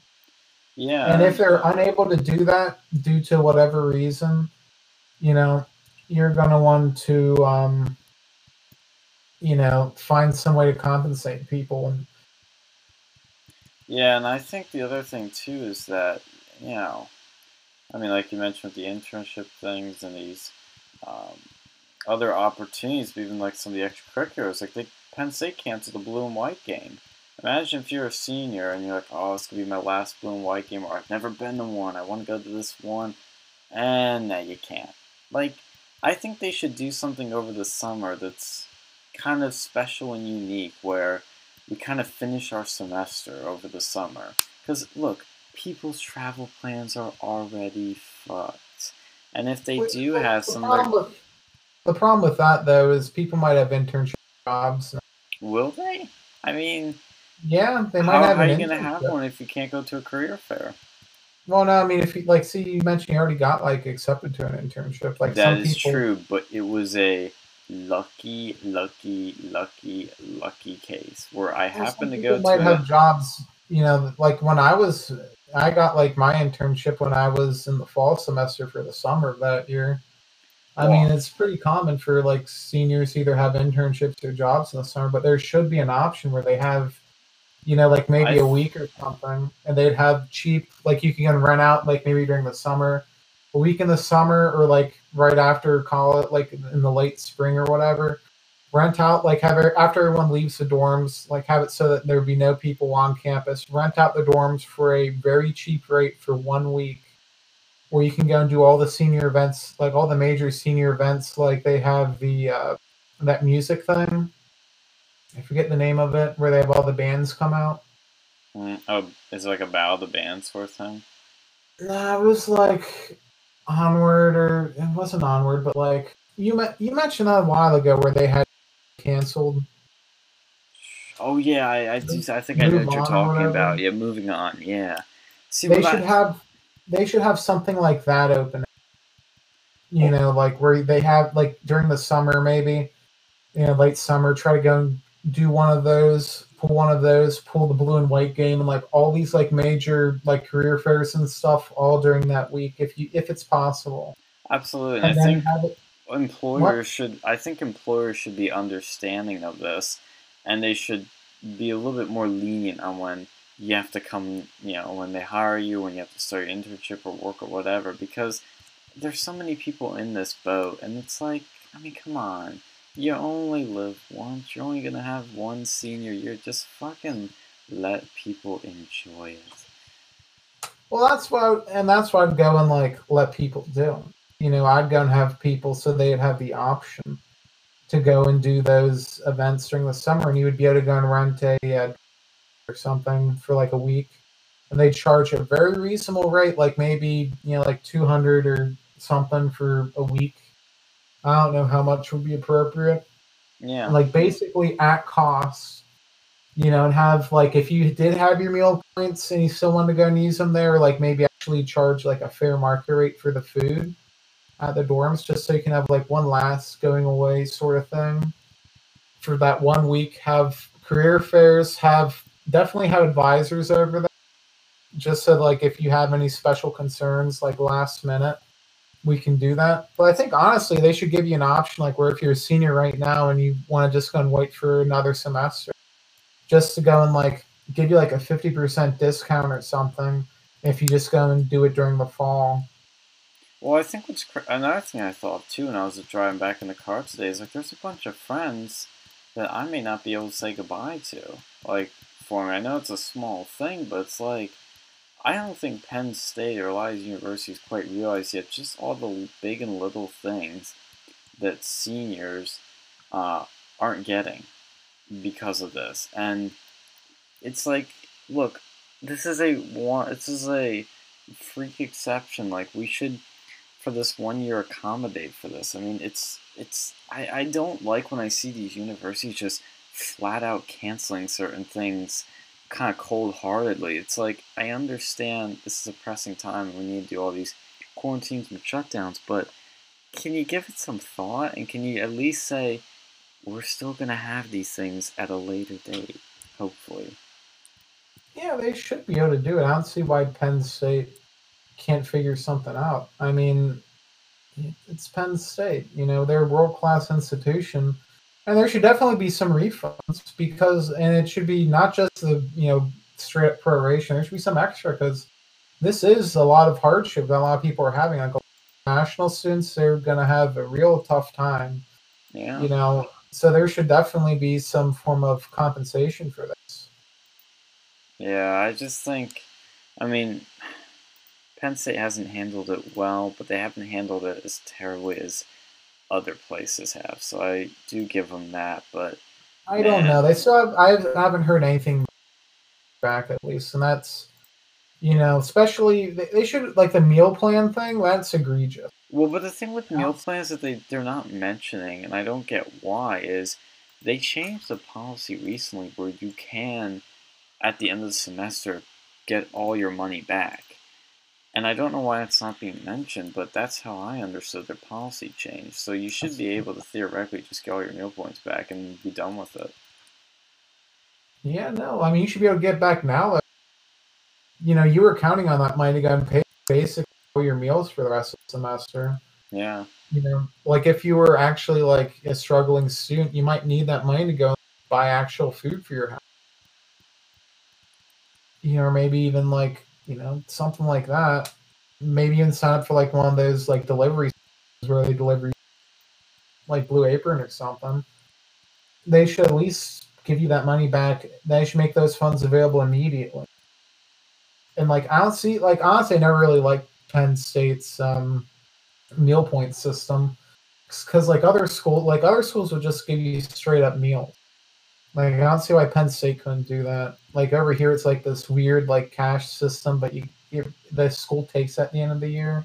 Yeah, at least well, no, but they, they, they changed that policy, and I want to double-check that, but I remember very clearly seeing that they changed that policy, where they don't take at the end of the year anymore.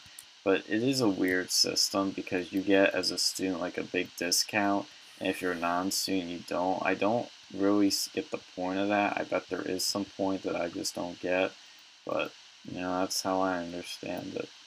Yeah, like I never understood how they dealt with that, because like if you, I mean, you've eaten their food before, it's nothing special, but the prices they charge if you're a non-student, they're like astronomical. Like I remember yeah. when I was a student, I was looking to go and eat there on campus one day, and it was like, well, I've been paying close to twenty dollars for fucking dorm food. Like, you know, I could go to a fucking buffet, an all-you-can-eat buffet, which honestly has food of about the same quality. Like, they had one brunch place up over there at a country club, and it was like fifteen dollars for Sunday brunch, and it was like, and I mean, I've had the Sunday brunch at Penn State. It's good, but like this place, it was like fucking, like really fancy, and it came with like, I think one or two free drinks, which itself probably would have been like six dollars. You know, it was like alcoholic drinks. So like, you know, it came with like a fucking Bloody Mary or like mimosa. And then you got like straight up, uh, I think there was like chicken parmesan. They have, they make some shit, which, you know, they, those people make omelets, but like these omelets, they do, you know, stuff they wouldn't do over at Penn State. And it was cheaper than if I would have paid for the Sunday brunch, I think, uh, as a non-student. Because I think, what is it for Sunday brunch if you're a non-student? I know it's not cheap. I think it's like seventeen dollars or something. And you don't get the drink. Yeah, yeah, Penn State's prices have always been pretty, pretty egregious with the meal plans and with dining. I mean, I like the convenience, I like doing it, I just wish they were fair about it, but it's university, they're, they rape you out the ass for like every fucking call. Well, the thing is, it's not even like a privately run profit college, but like looking at some of the fees over here, you'd think it fucking was, with all the fees you pay out there too, and like, isn't it true, like, for the campus dining, you have to go and pay, like, twelve hundred dollars that you don't even see? Like, it goes just to go and pay the workers? I think so, actually.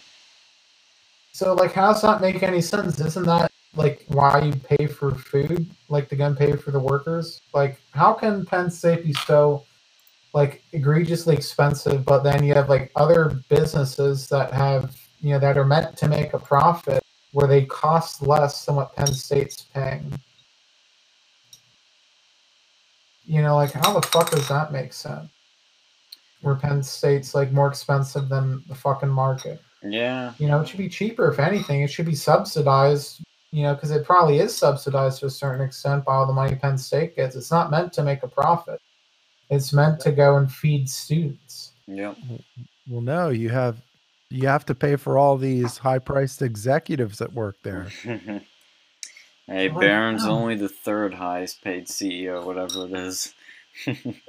Well, yeah, and you'd expect for someone who's the third highest-paid C E O, and like he was specifically brought on because of the Sandusky thing, he should know something about crisis management. But what I'm seeing over here is not indicative of that. You know, it seems almost like, you know, some people, they thought this would sound like a good idea, so they tried it. But, you know, it's really not that great, their whole uh, take on this, mm-hmm. from what I've seen. Like, it, it, I expected more out of Penn State, and that's, you know, that's pretty sad when you see how grave an institution they were. You know, they've done, they, Penn State, you know, as much as I give them, they, they've done a lot of good things. They've done some bad things. But all in all, you know, I was happy I, I spent my time and money there. Now, you know, looking back on it, I think my branch campus was a lot more efficiently run. Mm-hmm. But, you know, it wasn't that bad with what Penn State was, was doing, you know. And I like my degree. It holds weight. I've seen other universities that costed more that give out less. Like, you know, I definitely think there's um, there's some things over here that could have been done better, like especially with this crisis. Like, they really dropped the ball on it. And and that's kind of another thing, too, is like, you know, we were talking about this earlier with the C C S G.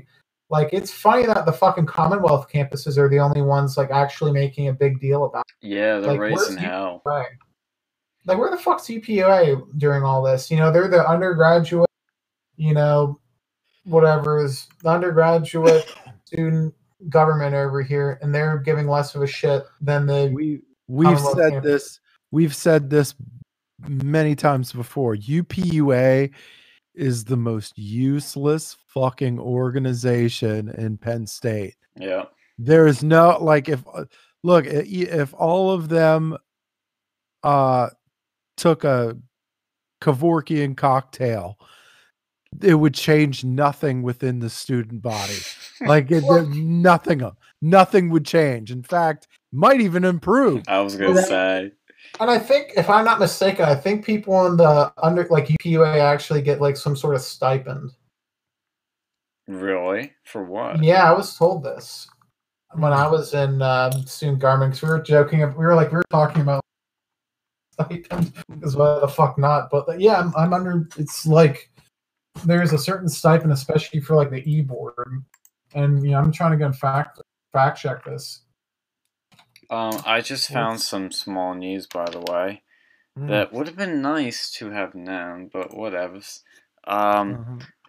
This is from the Collegian. Penn State extends temporary access to dorms. If students were unable to retrieve items from the dorms this past Friday, Sunday, and are not able to do so on Monday, Penn State Housing has given students extended access to their dorms uh, during this period of online classes. Blah, blah, blah, blah.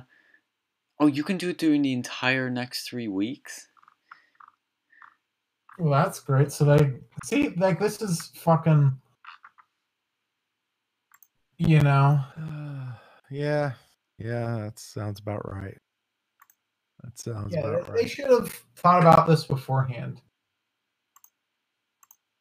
Because here's the thing. I don't, I think, you know what this is telling me, though? That they're not reopening. Oh, yeah. Of course not. That's what this is telling me, because if they're going to let people go in during those three weeks, spread all those germs, contaminate everything, I mean, what's the difference between people being there, honestly? Yeah. Oh, my God. I'm, I'm fucking on U P U A's website. They don't even have, like, fucking... um. and a valid certificate. You're or like it's not like H T T P S. Your connection to the site is not private. Oh, that's great. Mm, I feel I feel at home now. I feel comfortable. You had to go and ask someone, but I heard that they had a stipend and they got some sort of money for this.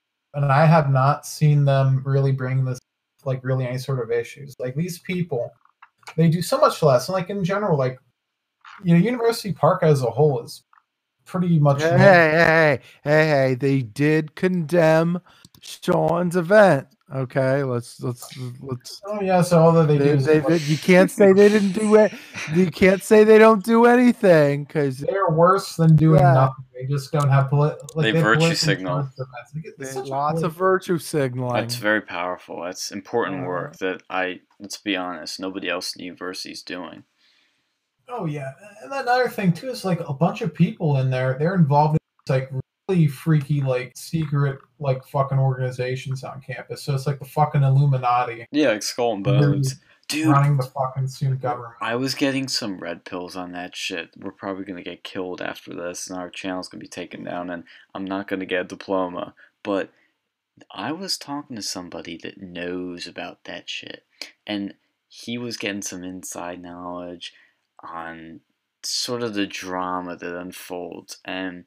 Skull and Bones um, is obviously the establishment elitist, but there is a sort of unofficial secret society that's anti-establishment that's fighting Skull and Bones. And I was getting told about a lot of this right before break, literally the last day when we were leaving. I don't know what that's going to look like now because they're not going to have... Here, that's something else. How are U P U A elections going to happen? I bet they're concerned about that. But I bet they might not be at the same time because now Skull and Bones might rig shit more. But there's basically two forces here. There's the establishment Skull and Bones and this anti-establishment people. They're forming like a coalition to get into U P U A. It's actually fascinating, but I'm I... surprised they didn't reach out to you beforehand. Well, they didn't really reach out to me. I kind of started talking to somebody that was kind of... asking for help from us, and then gave me a little insight on the drama. I don't know how significant they think I am. Uh, hey, man, you brought fucking some people to campus that I wouldn't, you know, that that's a that I would not think anyone else would be able to handle that problem. Well, we were gonna bring one more, and we're gonna see how that goes. But God, that I really. My senior book feels just incomplete. So incomplete. Especially if we don't do that. Like, that needs to fucking happen. Oh, it looks like Collegian's already writing articles about how um, Penn State students are taken to Twitter, worried about graduation getting canceled. Uh, yeah, I saw an article about that. Good. Yeah, I mean, it, it's, a, it's a real big thing. You know, your whole fucking senior year was kind of... screwed over. Now you're pretty much just in this like limbo until you you graduate on paper, and then you're off to college. Like I, I really do feel for you and the rest of the students. Like, you know, I'm glad. I mean, my senior year after the first semester, you know, after the Trump election, it wasn't really.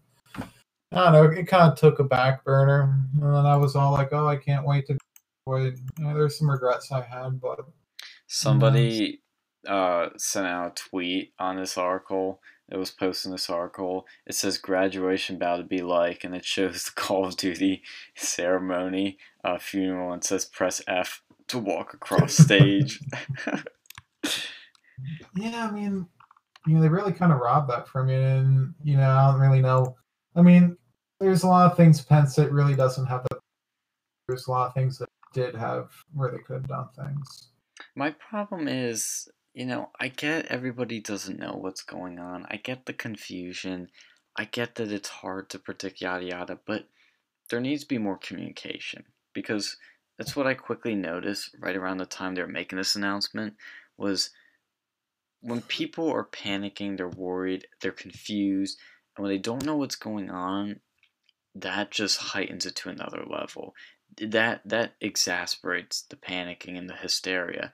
The only way to calm things down, to keep people happy, is to communicate more and to have a plan of some sort. To be like, hey, look, we want to have graduation, but if push comes to shove, we will probably look into these options. Like, just tell them, tell us what the uh, like what you guys are thinking. Don't just kind of leave it all mysterious so we're all worried. You know, like work with us. Like to me, this has got to be a two-way street. There, they Penn State seems to act like it's a one-way street, and that kind of annoys me. Yeah, they just say, "Hey, it's my road or no." Yeah. Honestly, I'm surprised no one's like brought up any legal issues here because some of these things that they're like really dropping the ball on like any sort of like, refunds, partial or not, you know, those should be brought to the table because frankly, they deserve some sort of fucking refund for this. Yeah. And I think also, um, uh, oh yeah, you'll like this. There were people stocking up at the creamery today. There's like a picture of somebody. Oh, I can actually just send this shit to you. What am I doing? Um, it like of a, a fucking like a basket full of like ice cream. And actually, I should have gotten one. Well, the stores were closed anyway, but one of the stores had a March Madness twenty twenty T-shirt. Should have grabbed that because that would have been fucking like iconic in a weird way. Mm. Yeah, this shit's yes. crazy. Yeah, that's a shame that all this stuff's going on. They just need to handle it fairly, because it's like, when something is out of your control and fucks everything up, you know, you can't really, like, when you be unfair about, like, it's really going to annoy people the wrong way when you, when there's ways you can handle this. Because there's a lot of time over the summer. Some people's internships, you know, it'll start in May and they end, like, in June, July, or whatever the fuck. Like, just think of a time that'll work best for most people, or give multiple times. I don't know. Like, you can do a lot here. Yeah, I feel you. You know, this this whole thing, I don't know. It's just frustrating seeing Penn State do this. Like, just for you, for your guys' sake, you know, it's. Yeah, I'll send you the. Here's the image of the lines at my dorm, but the, this was before I got there.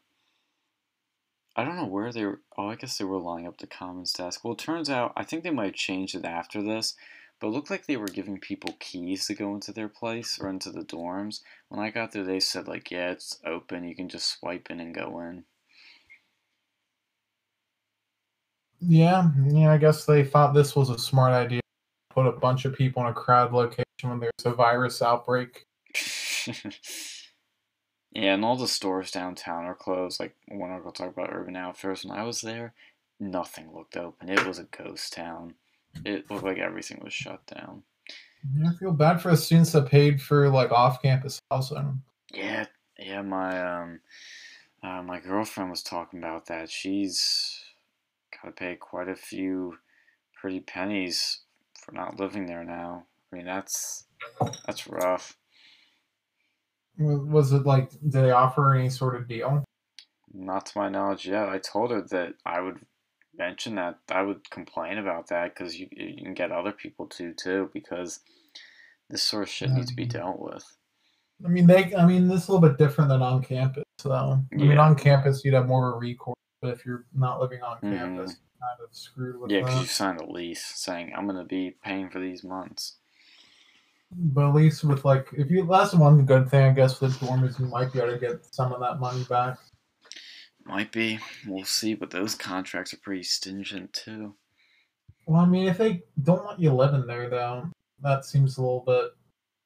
I don't know. I think if enough people complain, Penn State has more money to go. They can take the hit because if they don't, it's going to hurt them reputationally.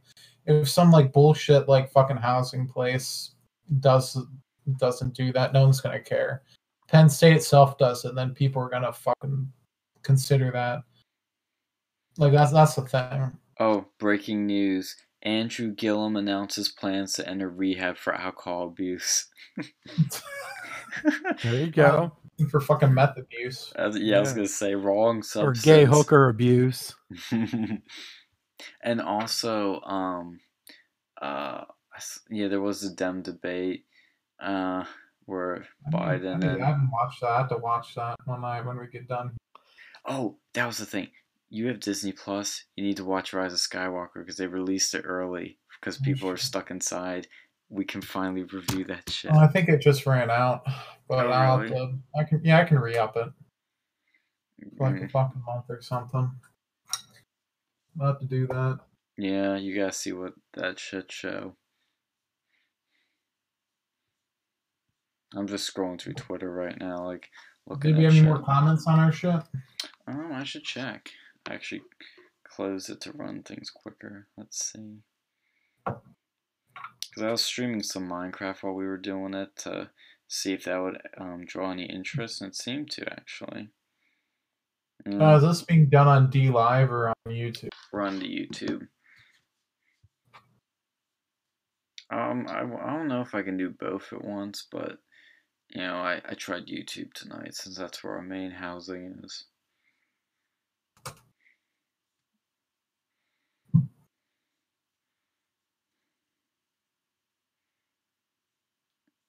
Yeah, this is crazy. Like, here's the other thing, too, is, like, with the coronavirus, it's sort of the only thing everyone's talking about, you know? Well, yeah, because it's fucking taking up their whole lives. Yeah. Never seen anything like it. Well, speaking of uh, Democrats, you see what happened with the virtual town hall from Joe Biden? Oh, God, that was such a boomer, like, clusterfuck. Like, that was just an absolute calamity. Like, he, he didn't, he was, like, walking off, like, the screen at one point, like, walking off set, and he had, like, cut to, like, a title, graphics. I was like, oh, God. You didn't even know what fucking year it was. Like, I don't see how no, like, see if he ends up getting the fucking nomination, which I think is pretty likely now. Oh, he's got yeah. it already, yeah. He's gonna, like, Trump can really rip him a new one about some of this. Yeah, like, I think he can really, um, because, uh, like, he literally seems like fucking that disorder, uh, dementia or whatever. Yeah, I think it's really gonna, um, it, his age is his biggest problem, and I think it's only gonna get worse for him. Sign his, like, see with Sanders, like, he looks a lot healthier. Like, he doesn't seem like he's got fucking late, like, early stage dementia, or, like, middle stage dementia. I mean, Phil, you know more about fucking dementia stages, but, like. Yeah. Uh, I... I seeing the de, seeing the debate though, like, our, I was watching the uh, Steven Crowder um, debate stream, and I saw um, Ber, Bernie said something like, uh, they they were questioning each other, and then Bernie was like, "You should go and look on the YouTube," and I'm like, the YouTube? What are you? Oh, never mind. What is fucking, like, see that stuff? That's fine, but, like, when you start, like, not know, like, giving the wrong person, like, thank you for my nomination to the Senate, or thank you to the not, like, we're voting for this other guy who's not me for president, or Trump, you know, Trump's mm-hmm. gonna beat us. Like, literally admitting that shit.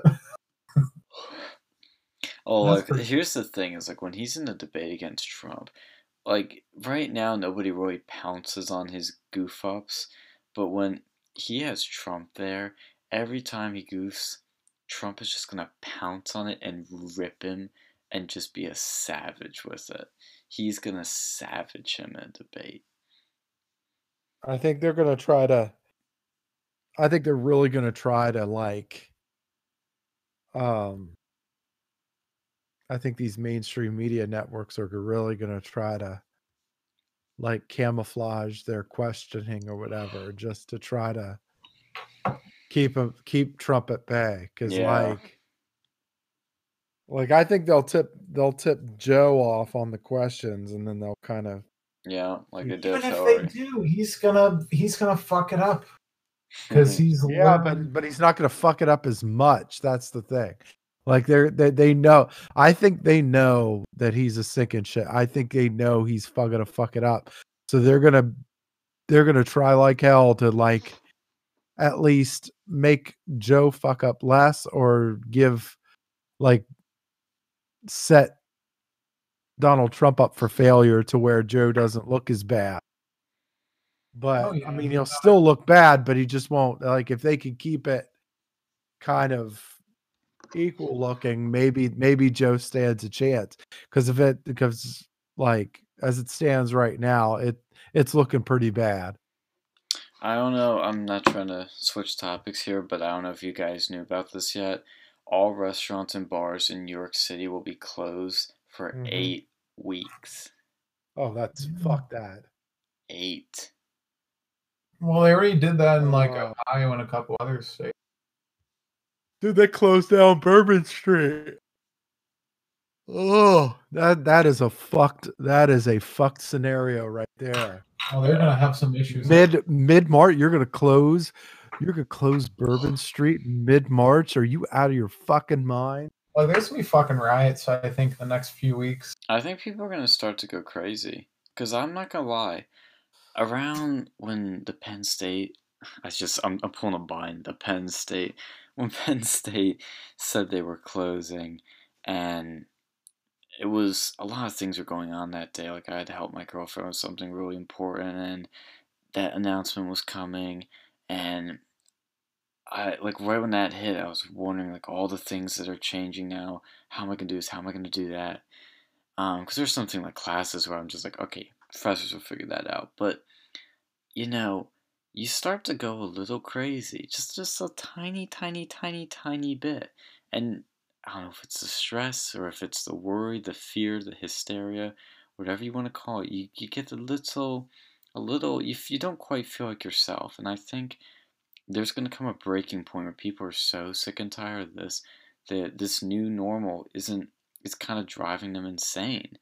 And I think some people are going to go a little crazy. And I think you're going to see some really crazy things happen. I, I don't know what. I don't. No, I think there's some rioting. Like, you know, once they start like closing all these, some people are used to like living this remote life. Some people aren't. Well, when people can't get certain things, it's like the Joker said: when the chips are down, civilized people will eat each other, and you know that's what you kind of see with these. I mean, these stores will probably restock. I guess. I think they will be, but what if they didn't? What if something stops? I mean, people would go nuts. Yeah, no, I, I get you. Like, we have a really weird future ahead of us. Like, it's really dystopian in a way. It's really, it's like I said, something out of a movie. It's crazy. Um, one thing I didn't, I this is totally off topic, but nobody's mentioned uh really anywhere because of the coronavirus. But right around this time, r slash the Donald on Reddit has been totally like.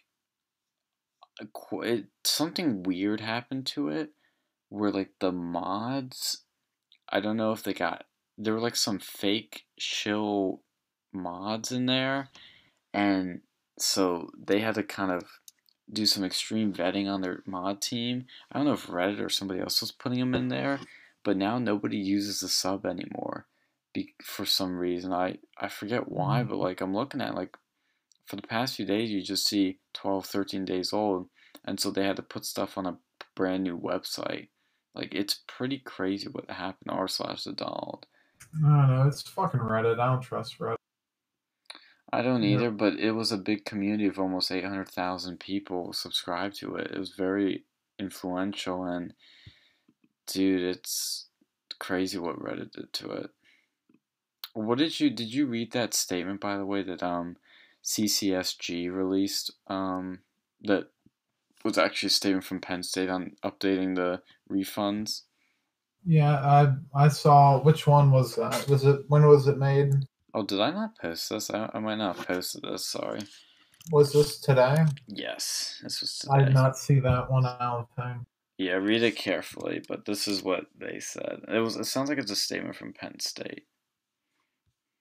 Receiving inquiries, we understand the concern. Want students and families to know we will do this. That may take different forms to be determined. Currently, all right. Well, that's not going to help you.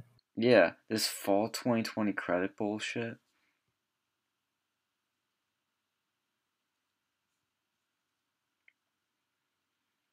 And following, once we have more certainty, we will determine the proceed as this virtual. It's not for me in a financial emergency for some students. And since I'm encouraged to talk to these people, yeah, you need to go and start bringing the get like your fucking graduating class, get in on this because they should like you guys like that's not going to help you. Yeah, that's what unless people you want to are go saying back to Penn State for one more semester, which hey, maybe. Yeah, that's the one. Like, there's so many comments and you're saying that. Yeah, I know uh, they mentioned different options, but fall twenty twenty credits doesn't work for graduating students. All this refund stuff just sounds like the university is making it more complicated than it needs to be. Either refund students the money or don't. Yeah. And look, I'll be patient, but like, again, Penn State needs to be communicating better. Yeah, you shouldn't have to go through like fucking C C S G to go and get this stuff. They should be sending out mass emails. And they don't even need to really even necessarily say what their solution is. Just say, look, we un- we know this is your concern. We understand that, and we're going to look into it and find a solution. You got to pace and lead. You got to get, you know, you got to kind of go with the flow that we're on here. Get on our wavelength. Yeah, like, I don't know. You guys need, like, fucking have a protest. Like fucking mass protests of your graduating class. Dude, I could see if if graduation ceremonies are canceled, there will be riots, and I will probably join them. Well, yeah, I mean, it, no, it fucking makes sense. Like with what you guys have had to deal with, you know, I I couldn't blame you guys because this is honestly something they need to be doing stuff quicker. Like, you know, the way that they've been handling these things has been, frankly, asinine and childish, and they need to go and like start really talking dollars and cents. Well, it feels like, like they, they really don't care about the students. That's what really annoys me. It's like, oh, oh well, fuck you, deal with it. Look, no, I get there's a major virus out there, but you know, a lot of people, this is their last semester. Yeah, exactly. I love these memes though that people have made, like the one with the Willow Preacher. It says um the Willow Preacher showing up on Monday and it's an empty house. There's some spicers in here. Well, she maybe you know maybe you can go to graduate school. I don't want to spend it. I want to finish what I started. It's not Kylo Ren, but I do want to finish what I started at Penn State. Complete the mission, and then move on. I don't want to do any more school after this. I want to cause chaos in the real world. If any other Penn Staters are watching the stream, please comment below because I'm feeling your pain. Oh my gosh, it's absolutely insane what's happening. I've never seen anything like this. I don't know if we're gonna see anything quite like this again in our lifetimes. We might might see worse. Yeah, that's what I'm concerned about. It's the economic impact that's really concerning me.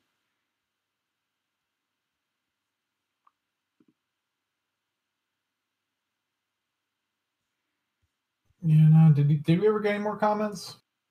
Nope. How many people do we have watching us at? It says we currently have two viewers. If you are listening or watching this show right now, please comment. We would love to interact with you. Genuinely. I know we're both getting a bit tired and probably going to log off soon, but we can go for a little little more. What's, what's your work? What actually, how has this been affecting your work? Um. So, starting uh, not this week, not like we're going to have like two week work from home shifts. Are they starting this week? Uh, for some people. They're staggering it. See, here's the thing. I'm surprised by that because I've been hearing from multiple people that this week is one of the most critical periods. That's why they've been shutting all shit down. Is because apparently that's when, I guess, either the peak happens or the time when this shit can spread really badly. I'm almost surprised P N C isn't doing remote. Yeah, yeah, yeah, yeah. Don't don't mention that. Oh, yeah. You have to edit that. You didn't hear that. Yeah, we can edit these live streams. It's all good. Yeah, no, but um, yeah, we have a certain. Well, no, like they're staggering it. Like some people I think might be completely remote, but due to the nature of what I do over here, you know, you know, we realistically probably could be doing some of this completely remote. Like they do it in two week shifts. Like our building's secure enough where it's not going to be a, a major risk. Nike's closing all their U S retail stores.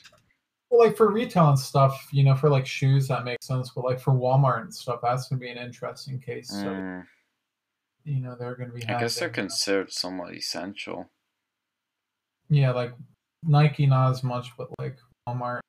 Yeah. Well, we were at the um Sheets today, and I have to give them some credit. Like they were literally right when we were leaving, a guy came out and was wiping the door handles with a um uh a. Uh, uh, Getting tired, so I'm forgetting terms. I, uh, God, what would they call those wipe things? The um, Lysol wipes. Or Lysol something? Wipes. Yeah, he was wiping it down, um, and they were doing a pretty good job of keeping things clean. I, I, that's what I do admire about this country. Is like in China, they have to do this authoritarian social crack. You know, this well, not social. It's an authoritarian, you know, brutal uh, mandate of everything. Whereas here, we have a lot of social. Volunteer, um, you know, uh, courtesies and whatnot, which are really nice. Yeah, no, that's um, that's definitely, you know, something pretty also, nice. We don't have to do that. Also, isn't it a bit odd that Bill Gates has stepped down? Oh, well, it's Microsoft? Not just him. Like, there's been a ton of C E Os who have stepped down. Like, really? Who else? Uh, there was, I think it was like a thousand, over like a thousand C E Os leaving these past couple weeks. Just that uh, Gunner guy, I, you know, he like mentioned about that. I'm not really sure what's going on, but like a lot of like, and I think Bill Gates was really the C E O either. Well, no, he wasn't a C E O. He was like uh, on the board of Microsoft. But he had a, there's been a bunch of C E Os who've been leaving. I don't know if it's because the stock prices just took a massive tumble or. What's going on with that? But I wonder if they, again, they know something we don't, and they see something bad coming. Well, I think like a lot of times, you know, if you're, if you go and see this as becoming a potential issue, like if you're C E O level, like, you know, and you're working, like you get paid mostly in like stocks and like you have certain metrics that you have to meet. And mm-hmm. I guess that like, you know, if there's economic downfall is really not been great for Mm-hmm. So that could be it, or there could be something else. You said Gunner posted this? Yeah. I'll go on Facebook. I'm live streaming my screen here so people can see it. Let's look up Gunner. What was his name? Like Gunner Thorderson or Thunderson? Yeah, okay, that's what I thought that was. He's an interesting guy. I I, I agree with him on some things. I just kind of mixed bag. What was that? I he's an interesting guy. I agree with him on some things and disagree with him on some things. But mm. you know, at least he's a genuine. I guess he's gonna be a politician now. I don't know what's going on with him. Like, see, he'd be someone interesting to get on here. I'm gonna have to add him as a friend first. Let's see. Yo, the thing about face masks is funny because I, I don't get it. Like, some people say you shouldn't wear them because um, it just prevents the spread of the virus. It doesn't prevent you from contracting it. Well, that's the point. Prevents the spread. Yeah, but like, why are some places encouraging everybody to wear them?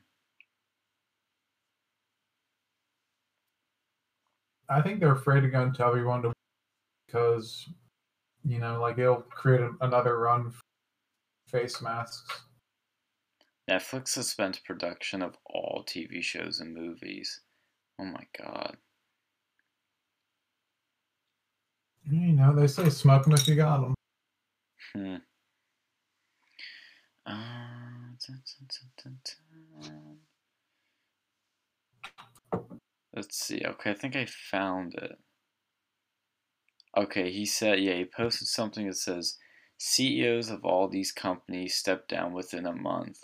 Disney, Bayer, MasterCard, Victoria's Secret, Salesforce, Hulu, Uber Eats, I B M, M G M Resorts, LinkedIn. Um... Okay, the Disney one, though, that was Bob Iger, but that was quite a while ago. You know, that was, I don't even know if we even knew what the coronavirus was then. When was it? Uh, let me find out. We can live fact check. So I think this was going around since like December in China. Well, it sounded like, according to Bannon, there were some pretty big reporters that were going and investigating this shit like pretty early. Like this was some again. There's like a lot of insider talk we really don't know. Um, let's see. He. Oh fuck! He stepped down February twenty-fifth. Wow. Yeah, he stepped down as C E O on February twenty-fifth, but he's still gonna be on Disney's board till like December twenty twenty-one. Dude, that's freaky. Freaky.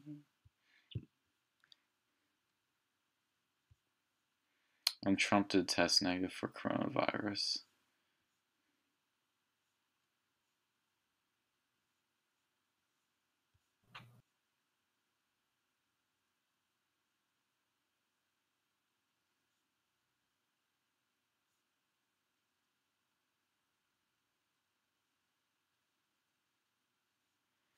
See, who was on sixty minutes tonight? Was it more coronavirus stuff? Yeah, coronavirus, uh, driverless trucks.